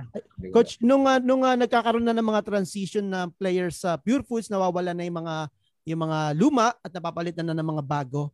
Kapag ka ba nasa court kayo, coach, hinahanap-hanap nyo sila? Uh, parang yung mga dati kong pinapasahan, nakakatanggap ng bola, nami-miss mo ba sila, coach? Yes, so uh, lalo na si Alvin no, when, when he was still playing kasi mas madali ang offense pag nandiyan si Alvin kasi talagang dinodouble si Alvin eh, lalo na sa kalakasan niya, so talagang malilibre ka. so, mas madaling umupensa kasi mababakante yung isa. So, yun, ah, nakakamiss din sila. Kaya, siyempre, pag merong kami ngayon, pag before pandemic, pag merong mga out-of-town games or invitation, ay naglalaro talaga ako para ma, ma, magkita-kita naman kami. Kahit na mababagal na. And then, Coach Emer, meron kang tanong bago ko ipakita yung ating mga uh, pure foods through the years na pictures ni uh, Coach Ray? Okay. Through, through the years na yan, ang, ang sa Ray, uh, nung dumating, siyempre, hindi lang forever yung basketball. Uh-huh. Ano yun, na-feel mo ba yun? Nag, nag-decide ka na na siguro enough na ako sa basketball. Ano yun, na-feel mo or talagang ayaw na lang ng katawan? yun, napi-feel na rin, no? Dahil I think for siguro sa first 10 years ko, uh, lagi talaga akong uh, first five, no? Or kung coming off the bench man, ikaw talaga yung parang six man. No? Hmm. Pero nung mga uh, latter part na, mapi-feel mo na rin talaga yung katawan na yung parang wala ka ng second win, no? Parang naririnig mo ng hinga dito sa tenga. Tapos sa unang talon, pag nagre-rebound ka, lakas pa, pero pag hindi mo nakuha yung bola, pag balik mo, wala na. Ganun talaga pag nagkakitan. Wala na yung second jump. Wala na, second jump. Uh, pag, pag practice naman, pag sprinting, nahuhuli, nahuhuli ka na. sa mga mga mga bata tapos pag binabantayan mo naman yung mga bata maiiwanan ka na. So uh, yun kaya nung it was already I felt it was already time to retire. That was uh, 2008 and nag-decision yung yung pag, pagiging coaching staff coach, uh, sino nagano nun? Sino sino na decision? Ikaw or the management? Ang um, ino ano, uh, inoperan ako ni Coach Ryan kung pwede daw ako mag-assistant, makatulong sa team lalo na sa it comes to defense, para turuan yung mga bata, mga baguhan. So I tried coaching in 2009 season until 11. Uh, three years din ako sa coaching staff sa Pure Foods or Mag Magnolia during that time. Bali Mark, baga sa ano eh, sabi ni Sir Ray, ito na nga, ito na yung talaga yung ending ng karir ko. Pero siyempre, ika nga, hindi panghabang buhay ang basketball. At least sa'yo, Sir Ray, ano, unti-unti, eh, di ba? Unti-unti na, na, na natanggap mo hanggat naging, hindi yung basta na nawalan ka ng team, nandun ka pa rin sa team o sa coaching staff, di ba? Correct. So, mas madali siguro tanggapin yung ganun, di ba? Mm. Yes, sir. Um, From basketball years, Mark, biro mo, naglaro siya sa Pure Foods. Nag-coach pa siya sa Pure Foods. Oo. Sabi hindi nga nila, hindi naman siya nag-coach sa ibang team eh. Hmm. Di ba? Pure Foods pa lang din. well, sabi nga nila, kung gaano raw kahirap makapasok sa PBA, mas mahirap nga raw lumabas yung tanggapin na your your uh, time is uh, over or tapos na yung iyong uh, playing career. Kasi, hmm. kasi kung minsan meron pang ano eh, no? Eh, pumapasok pa na um, in denial ka pa. Gusto mo pa maglaro, kaya mo pa. Pero dahil nga sa uh, uh, conforme na si Coach Ray sa tinakbo ng kanyang karera sa iisang team no na talagang uh, pinaglaruan niya. Well, masayang masaya siya and very smooth yung kanyang transition from uh, uh, being a player to uh, coaching uh, career or coaching uh, position. And then naalala ko nga kasakasama mo nun sila coach Ronnie no sa coaching staff ni uh, coach Ryan. Ang ganda-ganda niya tignan nung kasi lahat puro mga gagaling, puro mga veterano, parang ibang klaseng utak meron ng uh, coaching staff ng uh, Magnolia or Pure Foods nung araw. Grabe. Mm. Hanggang ngayon naman. mm, tama, tama, tama. Then coach, I was also fortunate uh, no, uh, na hindi hindi maging mahirap uh, pag naging coach assistant coach ko dahil si coach Koy, coach Ronnie was also helping me, you know. Then while while coaching, uh, while being assistant sa Pure Pools, kinuha din ako coach ko sa PBL. So nakakuha din ako experience as assistant coach. So uh, during scouting, uh, talagang tinuturuan din nila ako. It was a nice experience and nag, na, naka-experience din ako na mag-champion as, as, as assistant coach. Wow. Kumpletong kumpleto talaga yung uh, career mo, basketball career mo, coach. Ray. And coach, ilang years to sa Purpose? 15 or 16 years? Uh, kung ano yun talaga 15 years, no? Dahil uh, kasi nag, during when pumasok ako sa PBA, ang start kasi ng season, di ba, mag-umpisa talaga ng start of the year. Mm-hmm. So, either you start on February or March, then you end up on December, yung third conference. But when on my last year, on my 15th year, natatapos kasi ang BBA at na mga August. So, kung i-round out na mo yon para 15 years din talaga. 15 years talaga. Ang haba nun. And sa, para maglaro ka sa isang team, it all, also shows yung character mo kung ba't gusto ka ng team at kung bakit bagay na bagay ka kahit ilang henerasyon na ng mga uh, players ang inilagay. So, uh, kudos to you, uh, coach. Napaka, napakalaking karangalan na makita ka sa isang team lang no, maglalaro at magtatapos. Kaya naman pati pagre-retiro, uh, ibinigay sa kanya ng uh, Pure Foods yung uh, kanyang uh, retirement ceremony. Naalala ko yung taon na yon And uh, napakaganda na. Napakaganda. Nakakaiyak yun. uh, makita mo yung mga dati mong hinahangaan ba? Ito na. Nagre-retiro na isa-isa. At uh, mm. napaka napaka colorful ng iyong uh, PBA career. Pero coach, dun sa 15 years mo sa Pure Foods, ano yung masasabi mong pinaka paborito mong uh, moment sa iyong uh, karera na hindi hindi mo makakalimutan na hanggang pagtanda mo, uh, ikukwento mo sa mga anak mo, uh, sa mga magiging apo mo? Ang una kong experience na hindi ko makalimutan talaga sa Pure Pulse, I think uh, yung pag-champion namin sa 1997, yung All wow. Filipino. All Filipino. Mm-hmm. Coach Eric Del yun man talaga ang pinaka-prestigious na conference no? dahil it, it's an all-Filipino conference. And that was my first na talaga all-Filipino. And uh, I also played well during that uh, the conference Mm-hmm. Then, ang second experience, yun na yun, in 2002. Uh, talaga memo- memorable din sa akin yung championship. Aside from winning the championship na naging best player of the conference din. Oh, At the same man. time, at naging, uh, na pumasok din sa defensive team sa during that uh, during that season and ending of season. Correct. And coach, syempre, yung ba tatlong sportsmanship award ba Tatatlong player pa lang nakakagawa niyan sa kasaysayan ng uh, liga. Ikaw, Ray Evangelista, Freddy Abuda at ito nga, lately si Gabe Norwood. Tatlo pa lang po ang gumagawa niyan mga kabasketball.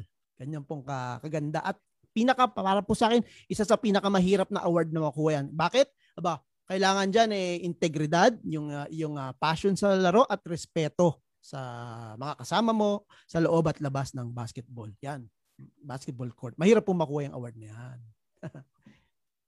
Yan. Coach Emer.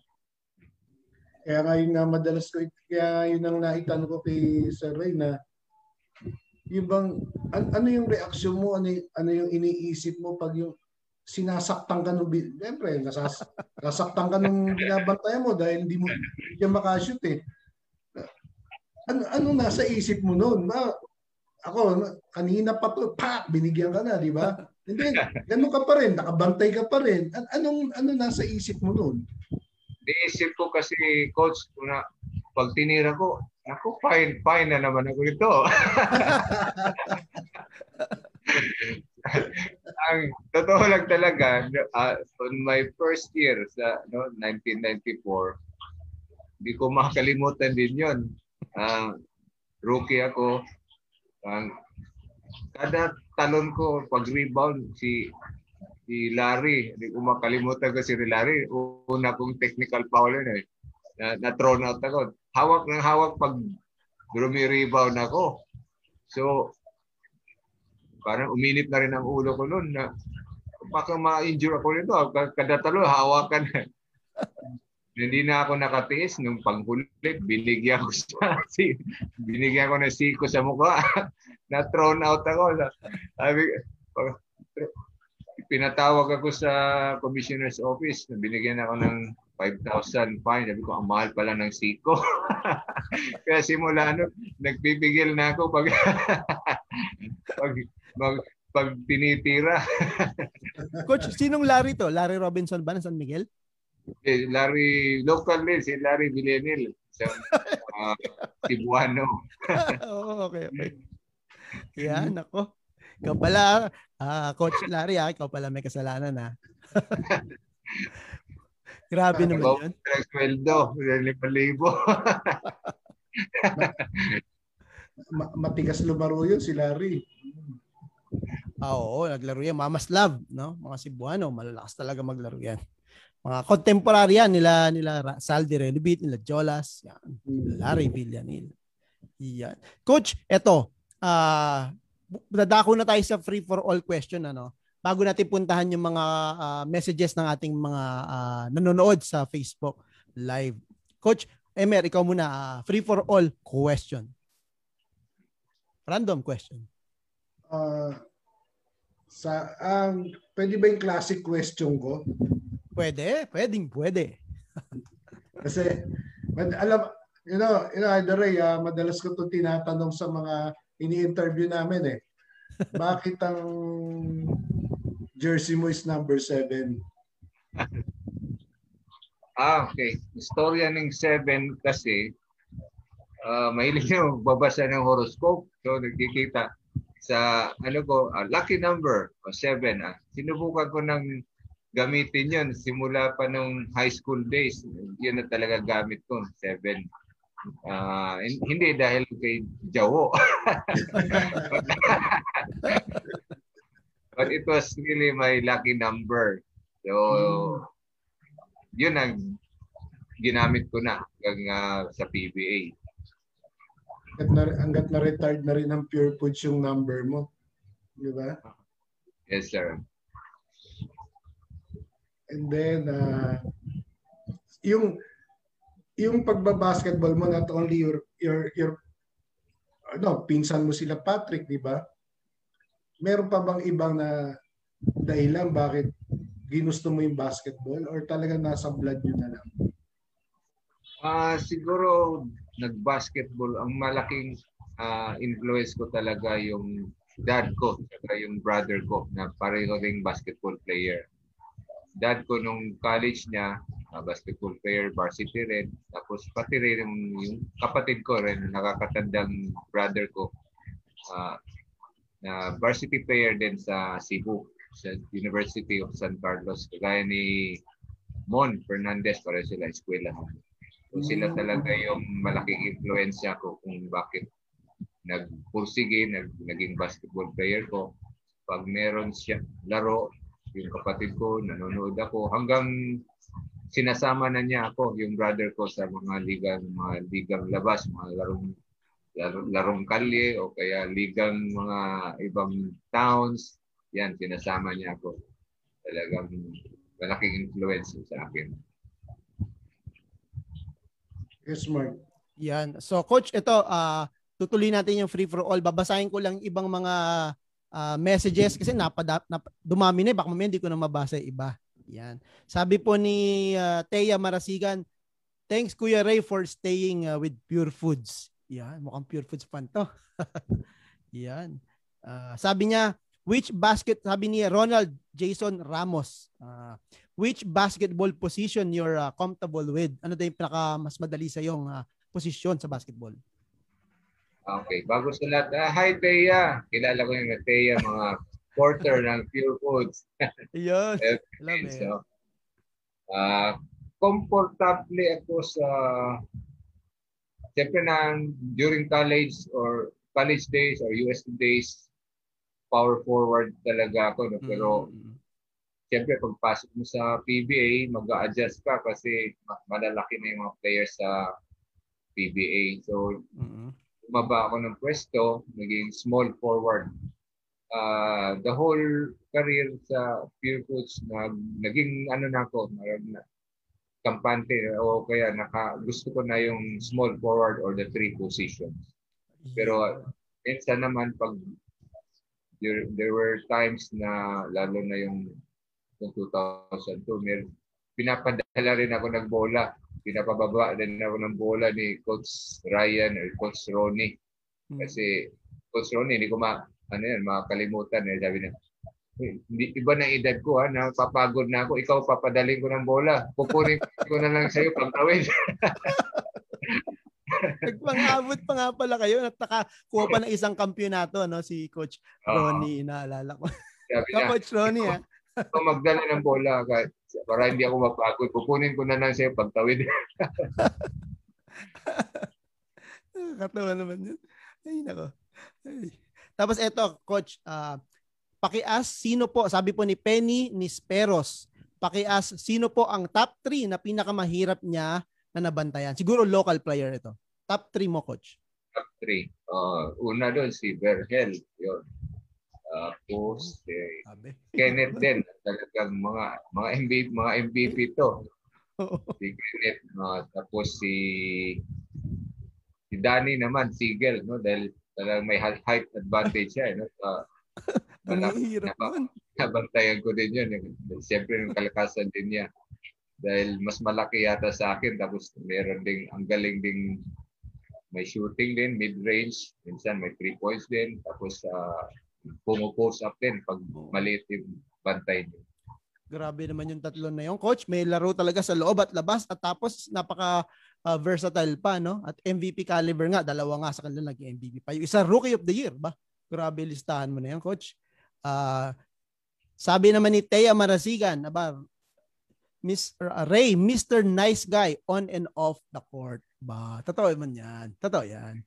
Uh, sabi ni uh, ito, uh, yan, Joey Recto, coach, sabi, anong na-feel mo nang binigyan ka ni, nang binigyan ka ni Jawo? Nakita ko hindi ka natinag. Totoo ba nangyari to, coach? uh, siyempre may respeto tayo kay Coach Jawo, no? uh, tatanggapin mo na lang. Pag siniko ka, baka balikan ka ulit. Pag tinira mo. Oo nga naman. Pero sabi niya, sabi nga daw ni ano ni uh, sino ba nagkwento na si si Coach Dindo Como nga raw uh, ano uh, isa sa mga naka-discover kay uh, at nag-coach kay uh, Coach Sunny yung kanilang father eh ba sabi wag mo naman masyadong ano, bigyan yung mga anak ko. Kaya nung mga uh, rookie year daw nila Coach Dindo at France ba, hindi raw sila ginagalaw. hindi raw sila nakakatikim ng mga, siguro mga karate chop. Well, ganun lang naman talaga si Coach Sunny. Pero part of the game yan. Ito po, uh, sabi ni Juliana Garcia, Ray Evangelista is my cousin from my dad's side, from Fran family. Aba. Yun. Dami. Daming tanong dito. Siguro, mamaya ay, grabe, nakakamiss talaga si Kuya Ray, sabi ni Jacqueline Pal- Palmero. Yan. Hello from Sydney, Australia, ba? Dami pala nanonood sa atin sa iba't ibang lugar, ah. Yan. Jacqueline, yan. Pa-shoutout daw. Sabi. Parang iba rito, coach, mga talagang uh, die-hard fan ng Magnolia. Grabe, dami. Yan. Salamat po sa inyong mga messages. Yan, narinig po niya. At, yun uh, mga mga supporters ng Pure Foods. Maraming salamat sa pakikinig niyo. Yan, nako, grabe. Kinikilig ang mga fans ng Pure Foods panigurado. Di ba na Coach Emer? Coach Emer, any other uh, uh, free for all question? Marami rin ako dito eh.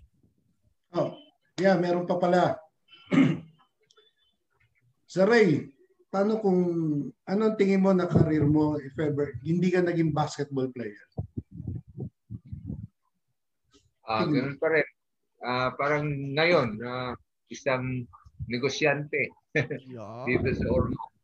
Uh, nag uh, siguro kung hindi ako naging successful o kaya naging PBA, uh, ah, nakikita ko na siguro nagnegosyo ng maaga uh, or tumutulong sa negosyo ng parents ko. Uh, dahil yun ang tinapos ko na kurso eh, uh, in agri mm. agri Oo nga pala. No? Mm-hmm. Tama. Yeah. Kaya kaya baga sa ano nag, nag na, ano nagamit mo rin yung yung natapos mo na no, pag-aaral na I mean na-apply mo pa rin. 'Di ba? Uh, yes coach. And uh, yun naman talagang ano ko eh dahil yung parents ko uh, nasa agribusiness yung yung linya ng negosyo namin.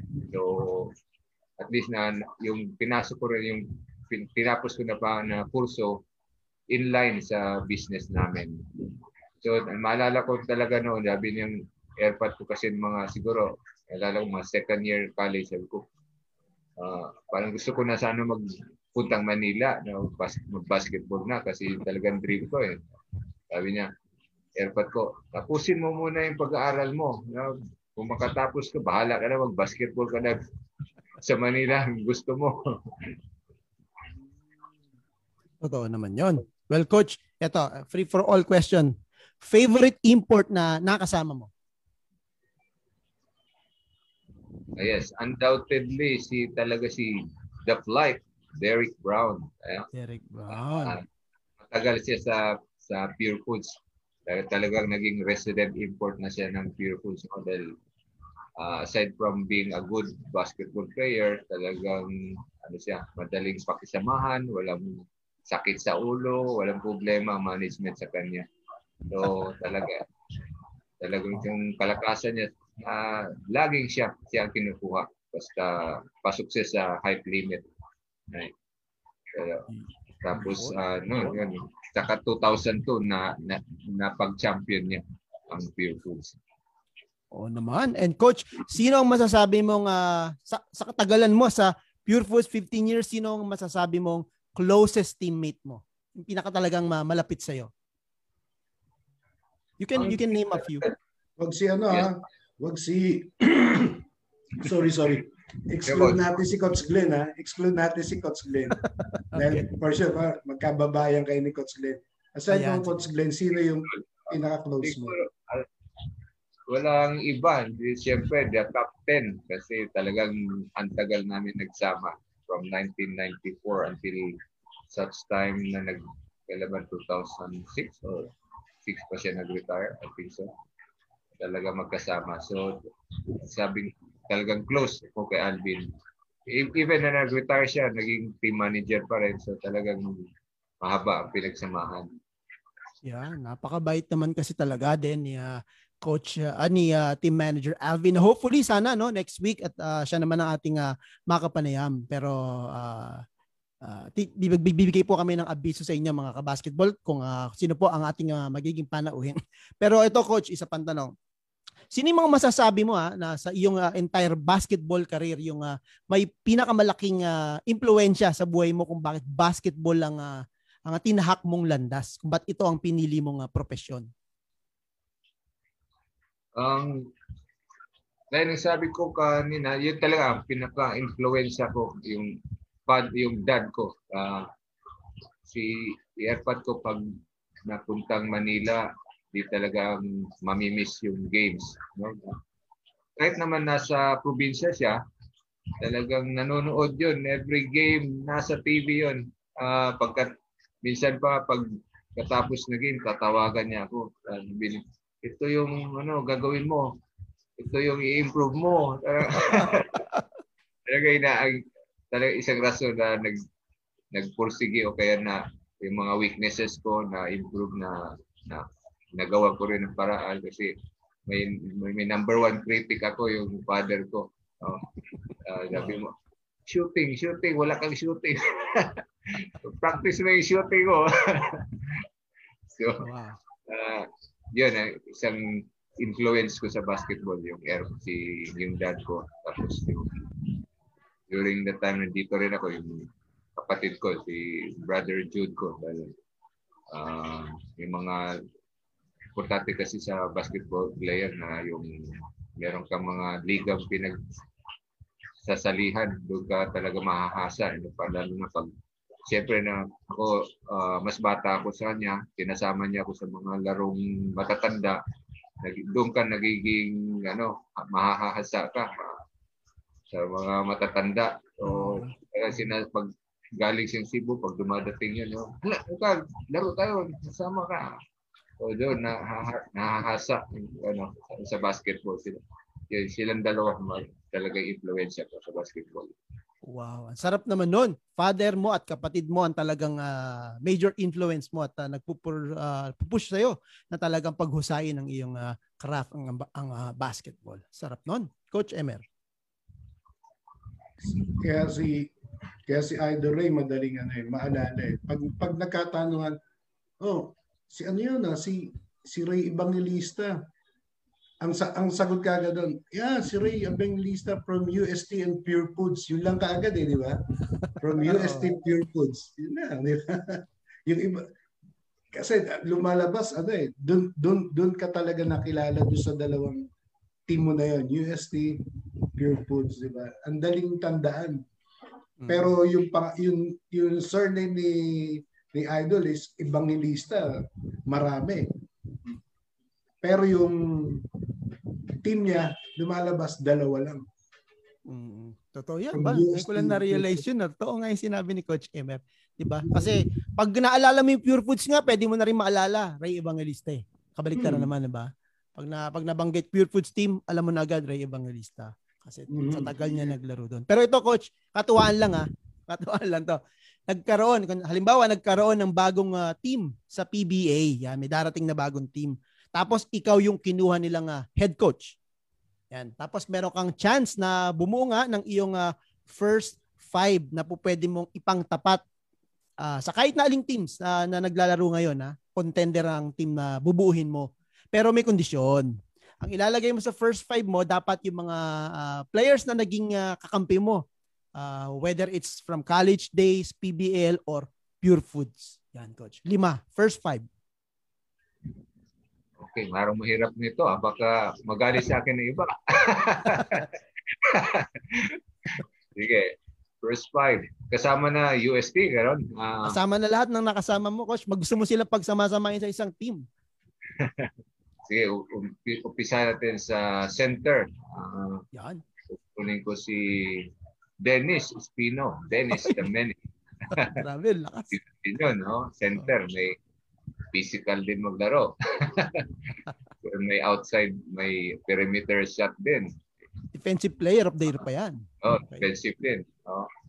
Uh, ganun lang yun para simple-simple pero talaga effective player si Dennis no like naman tala winner na rin talaga from during college or PBL days hanggang sa uh, ah, PBA nag-champion din yun sa Santa Lucia mm-hmm. I think kami yata kalaban nun, or Filipino din.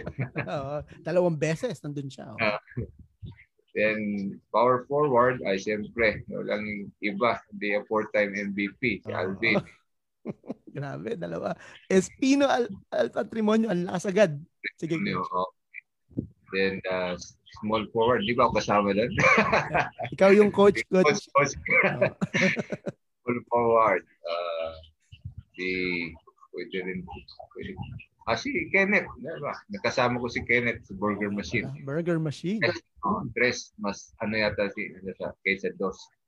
Uh, tres si Kenneth, small hmm. forward. Then off guard position si Jeffrey Cariaso. Uy, the Jet. Lakas oh. na magkasama si Kenneth at si si Caria, si Cariaso at si Kenneth. Ang lakas noon, coach. Grabe. Yan, so meron na tayong Uh, center, ah. Espino, meron tayong uh, Patrimonio, we have Kenneth Duremdes, uh, Jeffrey Cariaso. Sino ang point guard mo, coach? Point guard. Uh, toss up between uh, nakasaan siya. Magsanok siguro, magsanok. Coach Pwede yan, magsanok or pumare. Ayo. Para, parang wala namang ano yun, walang pinagkaiba. Walang tulak kabigin eh, no? Grabe. Ang lakas nun, coach. Ano sa tingin mo, Coach Emer? Kaya bang talunin ng Columbia Jeep yon?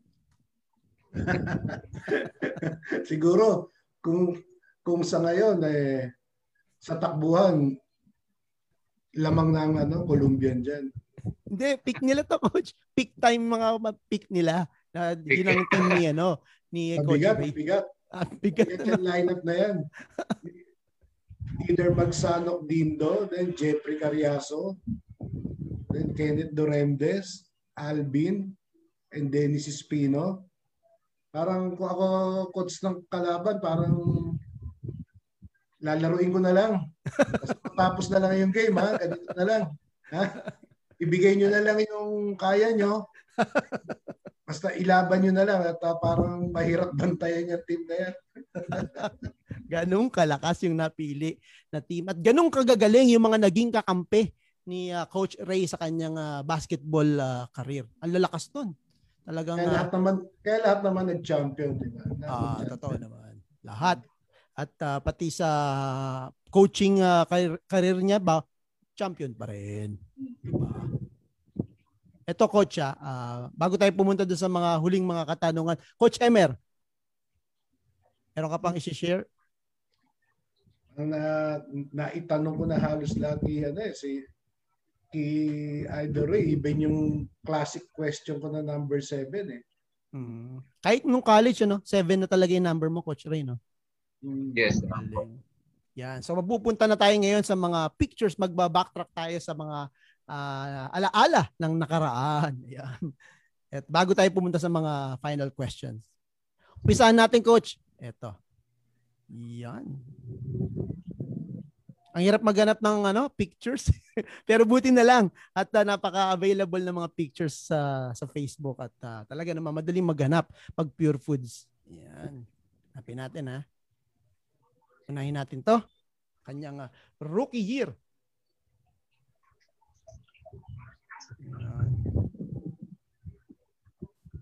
Yan. Champion team ito ng Commissioner's Cup 1994. 1994 Mga veterans namin si Frankie Lim. Yan, Oo si nga. Papa Frankie. Si Coach Frankie. Tapos, Ito si yan, si, ito. si Glenn, Papa Glenn. Si. Jerry. Freddy Abuda. Yan, si Kenny Redfield. Import Ayun namin. oh. Coach Ito bang si- first na Coach- dating ni ano ni Kenny Redfield sa PBA? Pure Foods ba? Or ibang team? No, no, no. Nag, nag, nagla, nag, before Pure Foods may nilaroan pa siya. eh. Mm. naglaro na siya sa ibang team yata. Hindi ko lang alam parang Pepsi or hindi ako sure kung saan siya galing. Okay. Ito yung Assistant coach namin si 1994. Yun. Coach Tito Narvasa, ang assistant. Okay. Then, wala, hindi naka-jersey yan si Bob Cabema. Okay. Oh, Si Olsen, yan si Olsen. Yan pa si Olsen sa Pure Foods. Mm, Lagi magkasama yan, Coach Olsen at saka si ah, Coach Chot kahit nung ah, ah, college days pa. Yan. Next picture tayo. Anong, ito, 19 na na to. 94? Years. So yung, oh, ito yan, ang pag-champion namin sa 94. Ito yan, ah, yung team na to. Sinong kalaban nyo dito, line, Coach? line up. Sa finals?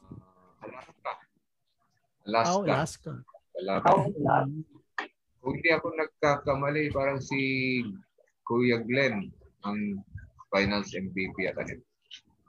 Wow. Okay. 94. So, punta natin. Next slide. Ito anong year kaya to? Bana, uniform nyo rito ah. Parang ah, Orlando style na. Orlando Magic. Oh, parang Orlando, parang Magic Orlando. So, nandito we have uh, si Papa Jack, ba? Oh, Si Papa nandito. Jack. Jack, ano ba? Oh, ano to? ah, 95 naman ito. Hindi, 95 mga bago dito si si De La Rosa, si Ru- si Ruben. Yan, nandito na sa team na ito. Si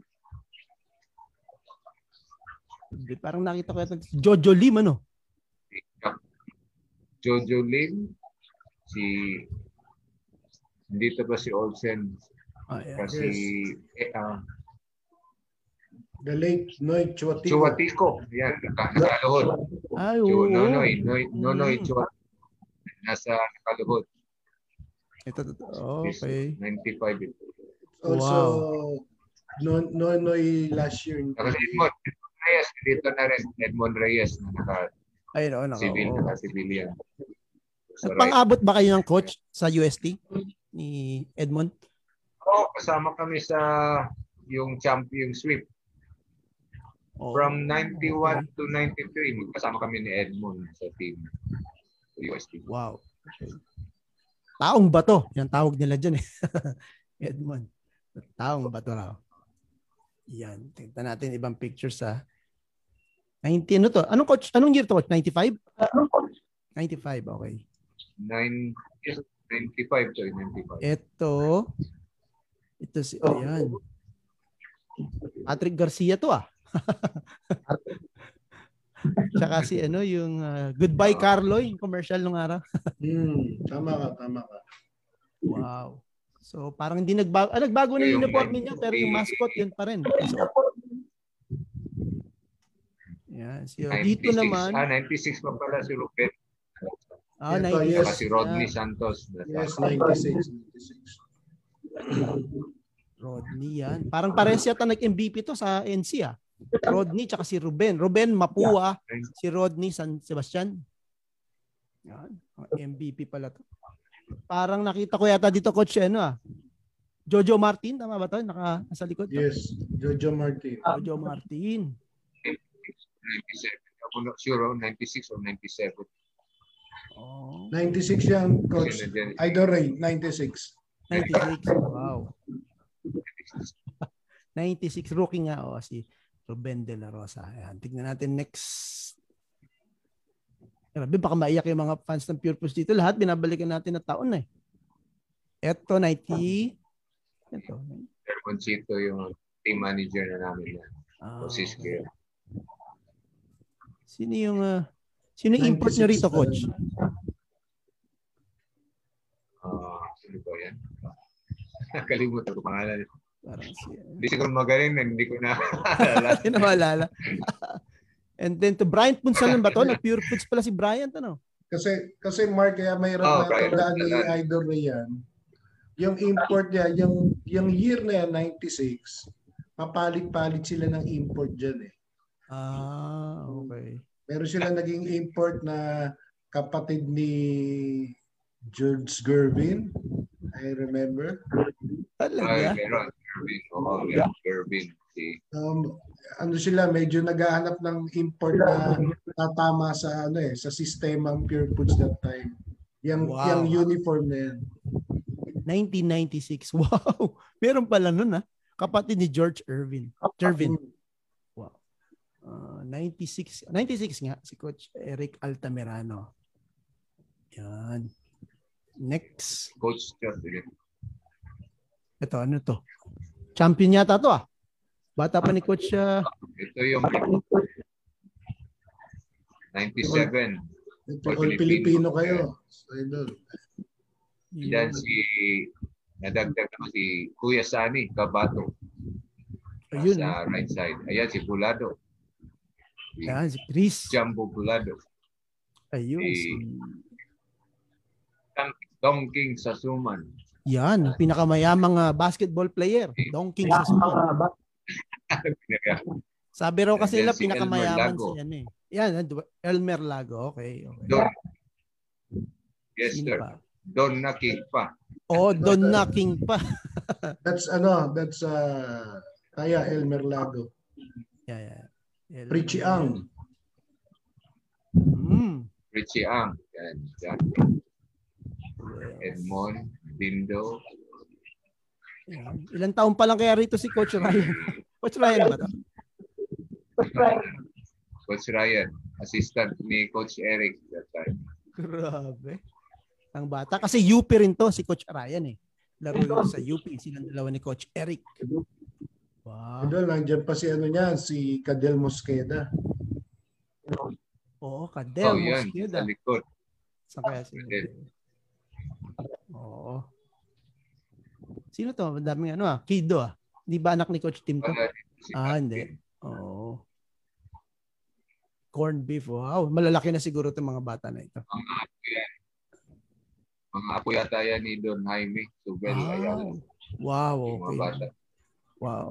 Okay. You know, Mark, ang nakalaban nila dyan, Hinebra. 1997, Hinebra. Wow. All. Filipino. Parang Gordons. O, Gordon's na nung time Gordon na yun. Ba sila? Sigurado ko lahat ng picture dito kasama si Coach Ray. Ayun, no? Anong year naman to? 97 din. 97. Same year, same year. Same year, 97. 97. Ayun nga, si Cadel Mosqueda. Dito kita na siya. Ayan. Cadel Mosqueda. Hmm, Next slide. Ito, ba iba na. Men in Black na.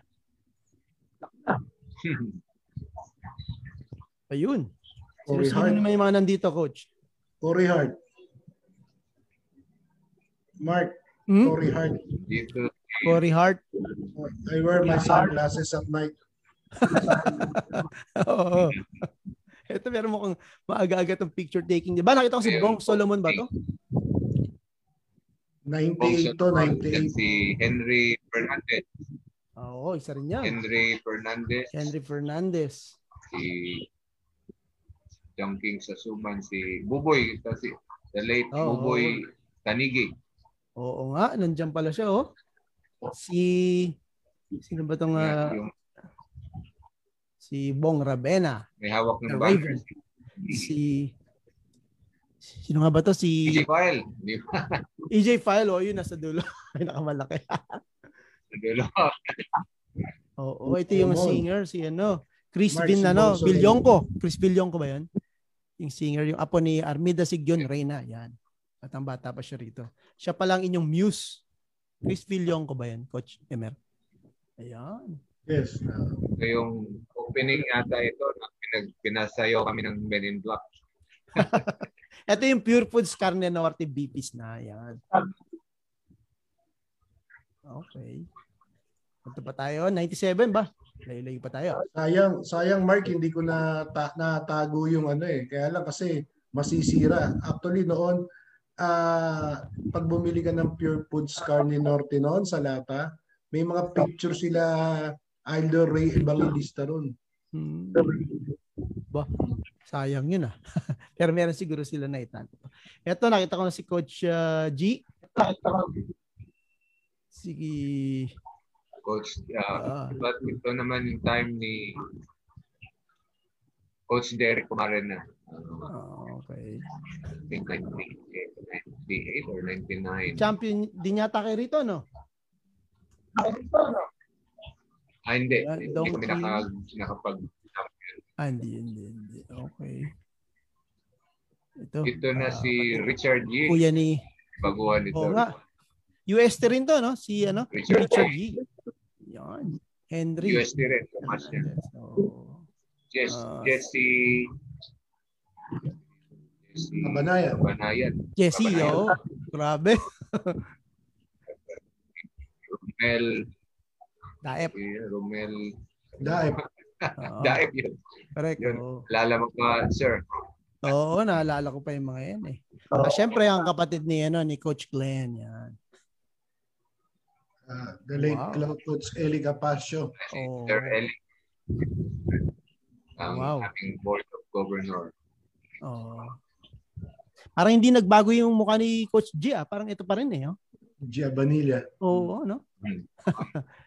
Pero rin dito man. Yan. Ito, Coach 19... Longo. Ay, okay.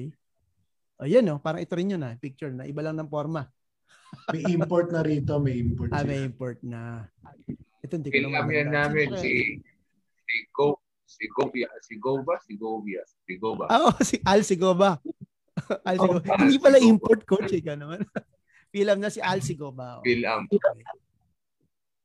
Ay, kasi nga 99 na. Oo. Okay. Ah, balik tayo. 99. Next. Yan na. Year 2000 na. Ayun. ba, meron na tayong ano, Twin Towers. Si uh, Brian Consalano dito ulit. Ba, Henry Fernandez ah. Ito na. Galing Castillo. Andy, kaya tayo na trade na si ah, Jerry. Jerry. Oo, na yun. Oo, oo, ito pala na yun. Andy tsaka si EJ. Bumalik yata si EJ sa inyo, no? After 90, ano? Okay. Kasi parang Gordon siya, no? Biglang lumabas sa ama. Okay. Ito na. And uh, andito pa rin si ano, Richard G. And then, the Golden Boy. Noy oh, The Golden Boy Castillo. The Golden Boy. si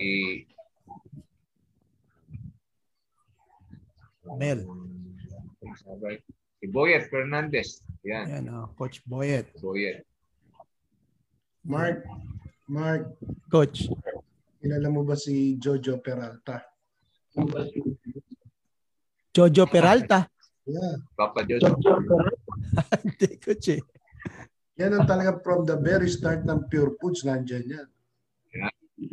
Yan ang loyal na loyal. Ay, oo. Si Papa Jojo. Oo nga. Diba? Napagkamalang ko nga dati Sani Kabato eh. Yan ang talaga from 1988 hanggang ngayon. Oh, grabe. Para palang mantop, mangtom ng Alaska dati, no? Mm. Mga yan. Antoinette Toss pa to. Tender juicy hotdog naman. Ano? Banner. Yan. Ano to? 2001 na. Ayan. Kala ko si Mike Cortez eh. Wala. Yan. Nandito pala yan. Parang ito pa rin yung lineup nun eh, no? Yan. Iba nito si Mark Victoria. Ito sa ito to to? Si mga Anton? Si Mark. Ito si wow. left-handed na. Ito to. Ito coach, sino to? Hindi ko maalala. Mark Victoria. Ah, Mark Victoria. Siya pala to. From FEN. Mm, Mark. Tama Raus. Mm. Grabe coach ha. Kilala mo pa lahat ha.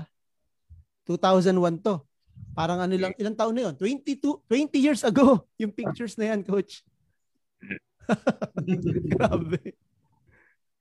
Ito na, anong uh, year kaya ito? Ito yung 2002 namin na uh, championship. Okay, okay. Ito ba yung, uh, anong year ba, coach? Brown. Yung nasa inyo si Jun Limpot, yung kanyang first championship, anong year yun? 2006 ata na yun. Ah, 2006. Sa time of James Shop na Mark eh. Hmm? Time na ni James Shop yun eh. James, ah, okay. Time na ni James Shop. Okay. Ayun na si Coach Ray. Talagang lahat ng picture kasi pinakamatagal eh. Ito, 2002 Coach. Reyes Gym. Ba? Ayan oh.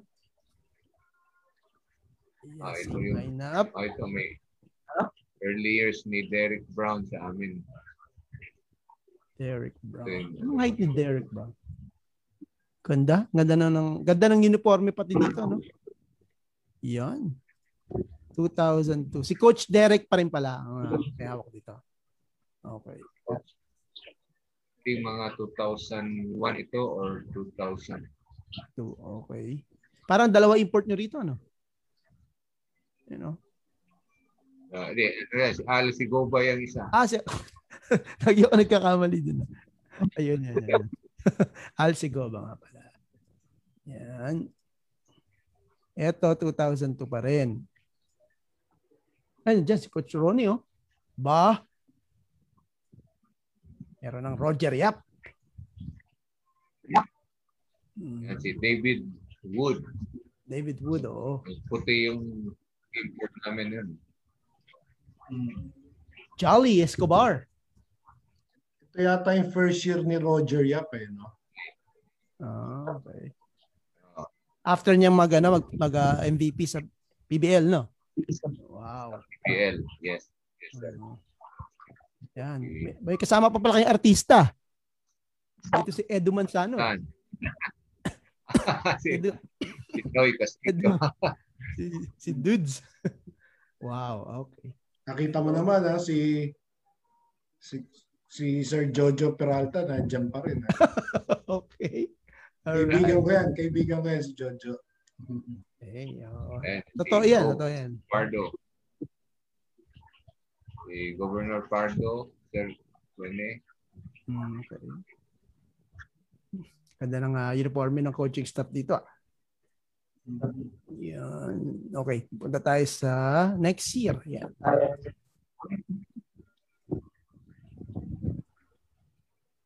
Ito, anong, ah, 2000 ano na to? Ito nandito na sila James, I think. Ah, like, oh. 2014. Ah, ah, 2016 siguro. Four Ah, ba? 2000. Pakita pa si ano ah, Yes, 2006. Michael- Michael Rebak. Oh. Hindi ko alam coach ah, na naglaro pala si Zaldi sa Pure Foods. Saldi Realovit, oh, nag Oo. Pure Foods din si Saldi. Oo. Mark, si Bonel, naglaro sa Pure Foods. Bonel, Oh, si Benel. Oo. Balingit. Rebak, si Eddie Laure. Ito yata yung mga bagong dating pa lang, no? Ni ah, PJ Simon. And Paul Artade, of course. Papa namin na si Simon Tadi. Grabe. Ito mga panahon na ito, Kirby. Kuya Ray na siguro tawag nila sa'yo. Mike. ah, Coach Ray. Ito yan. Dito si Michael Raybach. Yung naka Yan, ito. civilian. totoo. Oo. Sa right side ko, tabi ko, si Ito, coach. oh. Mike Raybach. Michael Rayback. Shooter yan. Yan. Parang ano, company. Tony De La Cruz sa Shell dati. Yan.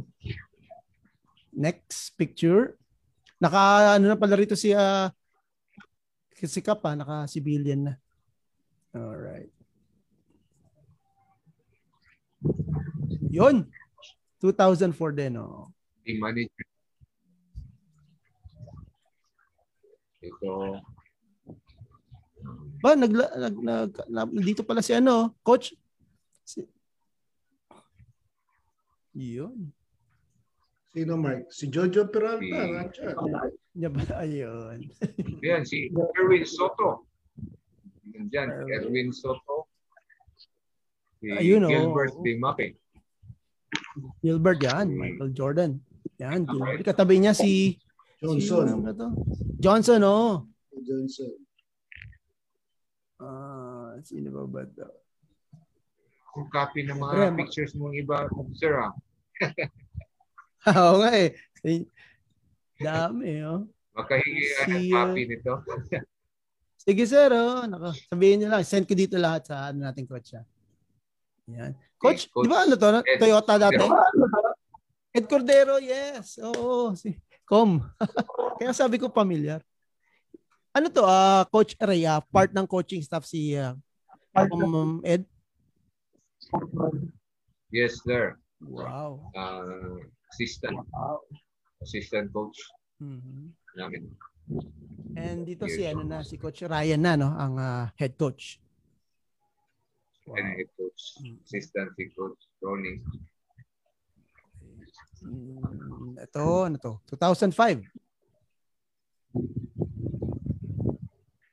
Uh, yan, same halos same lineup no. Nadagdag lang si Tony Boy. Oh, Tony Boy, ba- Tony Boy ba to? Ah, Tony Boy. Tony Boy Espinosa. Oo. Saka si ang big man. Kalimutan ko rin yung name ko. Katabi niya. Sino to coach yung inyong ah, import? Hindi ko na rin maalala. Hindi ganun kagaling. Okay. Parang kamukha ni Paul Pierce na lumaki lang. Pero, Hindi kami napag-champion. you know, Mark, meron naging ah, import sila Idol Ray Evangelista na napakagaling.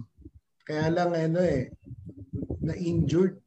Pero pinilit pa rin nilang bumalik. Kaya lang talagang talagang injury prone yung player, si Lenny Cook. Ah, oo. Yun. Yes, Si- coach. Oo. Kaling din yun, no? Taas ang Napakagaling nun. draft pick nun sa NBA. Parang mas, Mm. mas sikat pa nga siya kay eh, Pinal Lebr- kay Lebron. Lebron. Oo. Oo, during high oo, school may, days. na ano nga yun, no? Mid- Kaya lang, sayang eh, no? ang, yun ang pinakamagaling na naging import nila. Kaya lang eh, injured palagi. Eh. Injured. Hmm, parang tumaba na ng gusto ngayon yan si Lenny Cook. Yan. 2005 ba? Parating na tayo sa ano, coach? Papunta na tayo sa retirement years. Ito, to, eh, di, oh, ito, ito pala yun. 2006. First championship ni John Football. Mm, first ever. Parang nakita ko si Coach Dayong ba to? Yes, Coach Dayong. Wow, short hair pa. Masarap ang pizza niyan. Ayun, oo. Oh. Coach Dayong, baka naman. Ayun. Uh, sino to? Si ba Don Camaso. Saan si Coach Dayong? Tama ba? Yan. Si John Dan. Y- yung isa sa pinakamayaman na player nasa kanan, no? Sino? Ito, eh, guy. Ay, naka. Kanina, Taga sa amin yan. Kapit-bahay ko sa Las Piñas. May, kung may Don King sa Suman ngayon, ito naman, bilyones to. Bilyones na to, ano? Alright.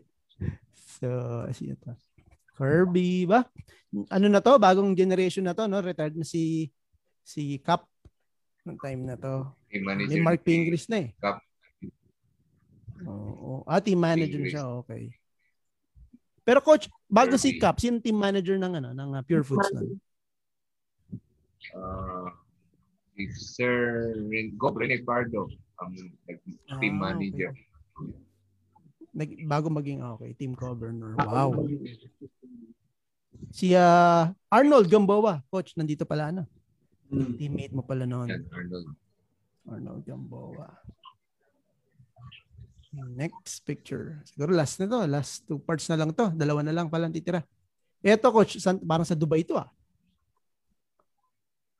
Out of town. Ah, ito. Um, Oo. Out, out of town, out of the country na games. Out of the, uh, out of the country. Uh, part of that conference. Official game na rin to. Wow. Hmm. And ito na, last na to, 2008. Ay. Ngayon. Ah, nasa inyo pala ulit si uh, Sir Ellie. Sino na? Ah, Brandon Cablay.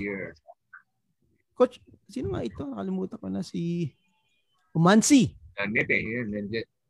Umansi Rodriguez, si Chico Lanete. Oh, si Chico. Robert Sanz? Yes, Sanz. Robert Sanz. Kasi... Wow. PCU. Romela Ducol. Yun know, nga no. The General. Sino pa ba? Grabe, coach. Talagang naabutan mo silang lahat. Rong. Sino to, coach? Eh, Larong. Larong. Ano? RD. RD Larong. RD Larong. Wow. RD Larong. Si, Grabe, 2007. Si Richard Ang tanong dyan, Mark, sino yung news? News ba? Sino nga ito? Yan. Kadalasan, di ba, mga player eh. Mm-mm. Tatanong, sino yung news natin? Sino yung news natin? Di ba? Tender Juicy Giants naman sila. Uh, 2007. Okay. Grabe, coach. Napaka... Meron ba ba tayo? Meron pa. May 2008 pa. Wala na. Last na pala yon. Okay. Ang dami no, coach. Ang dami nating uh, nabalikang year. At lahat, coach, ah, kung merong uh, common denominator, ba, kayo. Kayo lang ang lahat na nandoon sa pictures na yon. Ganong katagal kayo naglaro for for uh, pure foods. Grabe. And uh, before final questions, uh, Coach Emer, baka meron ka pang mga pahabol. Ang, ang final question ko eh, kadalasan nga yung classic, di ba? Yung, oh. yung bakit naging number 7. Yeah. Pero ngayon, dahil naitanong ko na, ang natin kay Sir Ray eh, sa yung mga jacket mo ba eh nasa iyo pa? okay. Yes, coach. Uh, may mga tinago ako ng mga jacket, aside from the jacket, yung jerseys talaga, yung mga nag-champion na jerseys, no? Talagang uh, ang iba pinap-frame ko talaga, ano yun eh, mm. memorable. So talagang kinip ko, uh, tinago ko sa baol. Kasi Mark, alam mo mga player eh, pag ganyan, lalo yan, pure foods talagang hihingiin yan eh, di ba? Ah, oo, totoo yan. Dalawa kasi pares ng uniform. So, ang um, yung isa, iniiwan ko pag may, may memorable, lalo na pag nagsa-champion. Tinatago. Uh, ngayon, pina-frame ko yung iba. Nilagay ko sa bahay. Oo nga naman. Siyempre, memorabilia yan eh. Diba? Yun ba yung ano, uh, last question mo, Coach? Oo, yun ang last question ko. Sa haba ng ating pag-uusap eh. Oo nga eh. Isa. Na... Tinatanong nga, tinatanong nga ni Coach Ray kung gano'ng kahaba. Sabi ko, one and a half lang siguro. Okay, to, uh, di ko sinasabi na baka humaba eh. Kaya natatawa rin si Coach Evan. Ako, haba yan. Syempre, ang tagal niya sa Pure Ang dami natin mapagkakwentuhan. At baka mamaya mapasarap pa. And yun nga nangyari. Ito, Coach Ray, uh, final question ko lang. Uh. Ano yung masasabi mo na pinakamahalagang uh, lessons or value na natutunan mo sa buhay at uh, mula nung mag-umpisa kang maglaro ng basketball na daladala mo hanggang sa ngayon? Ah, uh, siguro sa bas- basketball career ko ang talagang ano uh, there is nothing nothing is given to you in a silver platter no? except for wow. siguro yung skilled uh, individuals or players talagang if you want to become or you want something, you have to work hard for it.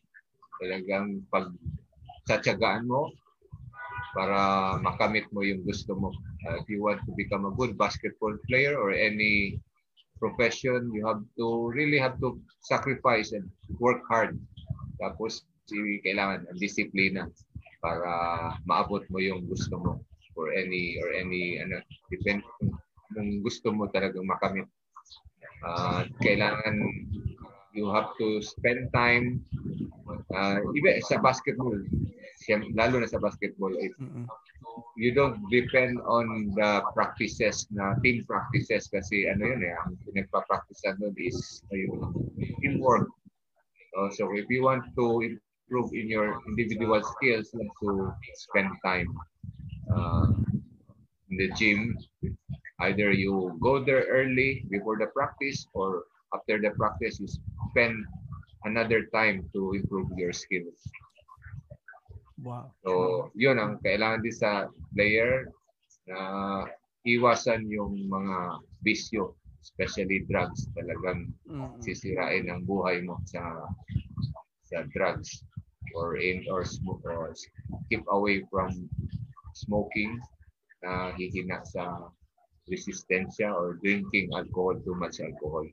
Okay lang yung so, ano, social, social drinking paminsan-minsan pero hmm. pag sobra na uh, masama na. Yun. Totoo Alam ko, pag sobra na, tama na eh. Ang iba yung dating eh. Totoo naman. Well, Coach, ang ganda ha, ang ganda na nung, sina- nung sinabi mo na yun. At dahil nga nanggaling sa isang Ray Evangelista, lalong uh, tumatak kasi syempre alam namin na ganun ang ginawa mong uh, uh, uh, paraan para marating mo yung mga narating mo sa basketball. At syempre, isang nga po sa pinakamahirap gawin, pwede po nating ma, ma, ma um, malinang at mas mapaglawigin ang ating husay at skills you know sa pagbabasketball. Pero po yung karakter, aba, it takes a lot of uh, determination at saka syempre courage no mula pagkabata mo pa lang, uh, yung, yung karakter, binibuild mo na yan. At syempre, pagdating po sa basketball, kung gusto niyo po nga magkaroon ng role model kung paano maging mabait at mabuting uh, manlalaro, aba, maghanap po kayo ng mga players na nanalo ng sportsmanship award. Sila po yung mga hahangaan nyo at magiging role model nyo. At isa na po dyan, si Coach Ray Evangelista. Yan. Coach, any final message sa mga tagahanga mo, sa mga taong uh, sumuporta all throughout your uh, basketball career? Baka may gusto ka rin i-greet or pasalamatan. Bah, the floor is yours. At uh, una sa lahat, uh, magpapasalamat ako sa inyong dalawa, Sir Mark and Coach Emerson for this uh, opportunity.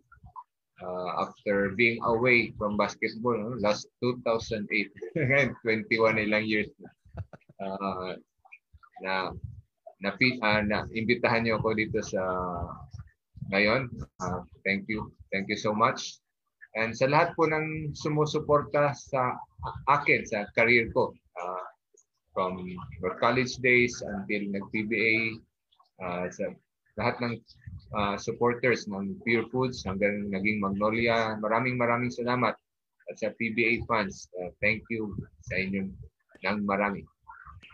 Thank you. Thank you so much. Maraming maraming salamat. Coach Ray, how about you, Coach Emer? May mga gusto ka bang uh, batiin or i-plug? Hey, again, of course, kay, si Idol Ray Evangelista, thank you sa salamat sa oras mo na i-share mo sa amin yung napaka-colorful na experience mo sa sa mga PBA and basketball fans na kung paano maging una-una paano maging mabait kahit sinasaktan ka, 'di ba? And uh, first uh, pala kay Coach Alan Asque sa, sa friend ko kay Jesse Cardena sa Nalulu. Thank you sa mga CDs niyo na pinadala sa akin. Ha? And of course, uh, sa mga kaibigan natin diyan, mga madalas na mga mga sumusuporta sa atin. Hey, Sir Brian, kamusta? And uh, and to to Ernest. Thank you sa lahat sa inyo. Mark, ha? thank you ha. Thank you Ay, rin ha. You're welcome, coach. Well, uh, yun.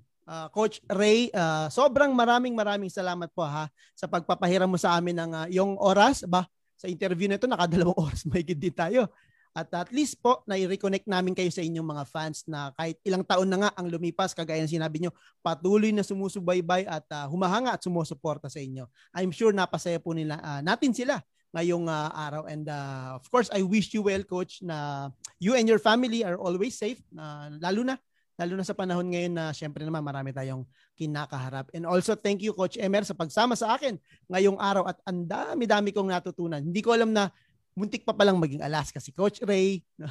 ang dami, ang dami kong uh, bagong narinig ngayon. And with that mga kabasketball, aba, marami pong salamat uh, muli at uh, syempre mag-iingat po kayo, mananalangin tayo palagi at maging kasing bait lang po tayo ni Coach Ray. Aba, napaka mapayapa po ng ating uh, mundo. Panigurado po 'yan. At para po sa susunod na pagbabalik tanaw natin, aba mag-tune in lang po kayo sa ating Facebook uh, page at YouTube channel. At uh, sigurado po, marami pang uh, uh, panauhin ang inyong uh, makikita at matutunghayan dito sa programa natin. Mag-iingat po kayo at hanggang sa muli. Bye. Yan. Thank you, Coach Bye, Ray. Thank you, Coach Ray. Thank you, Coach Ray. Nakita ko na rin ang the person behind the videos. Ay, thank you, Coach. Oh. Thank you sa video ginawa mo. Ay, welcome, Coach. Thank you rin kasi, Coach. Siyempre, uh, kayo yung mga inspirasyon namin nung bata kami. Aba, siyempre naman, it's an honor to to do uh, a content uh, about about my you know, my childhood hero. Ayan. You're you, welcome, sir. Coach Bay. Bye-bye. Bye. Bye, Bye Coach. Thank you. Thank you. Bye-bye.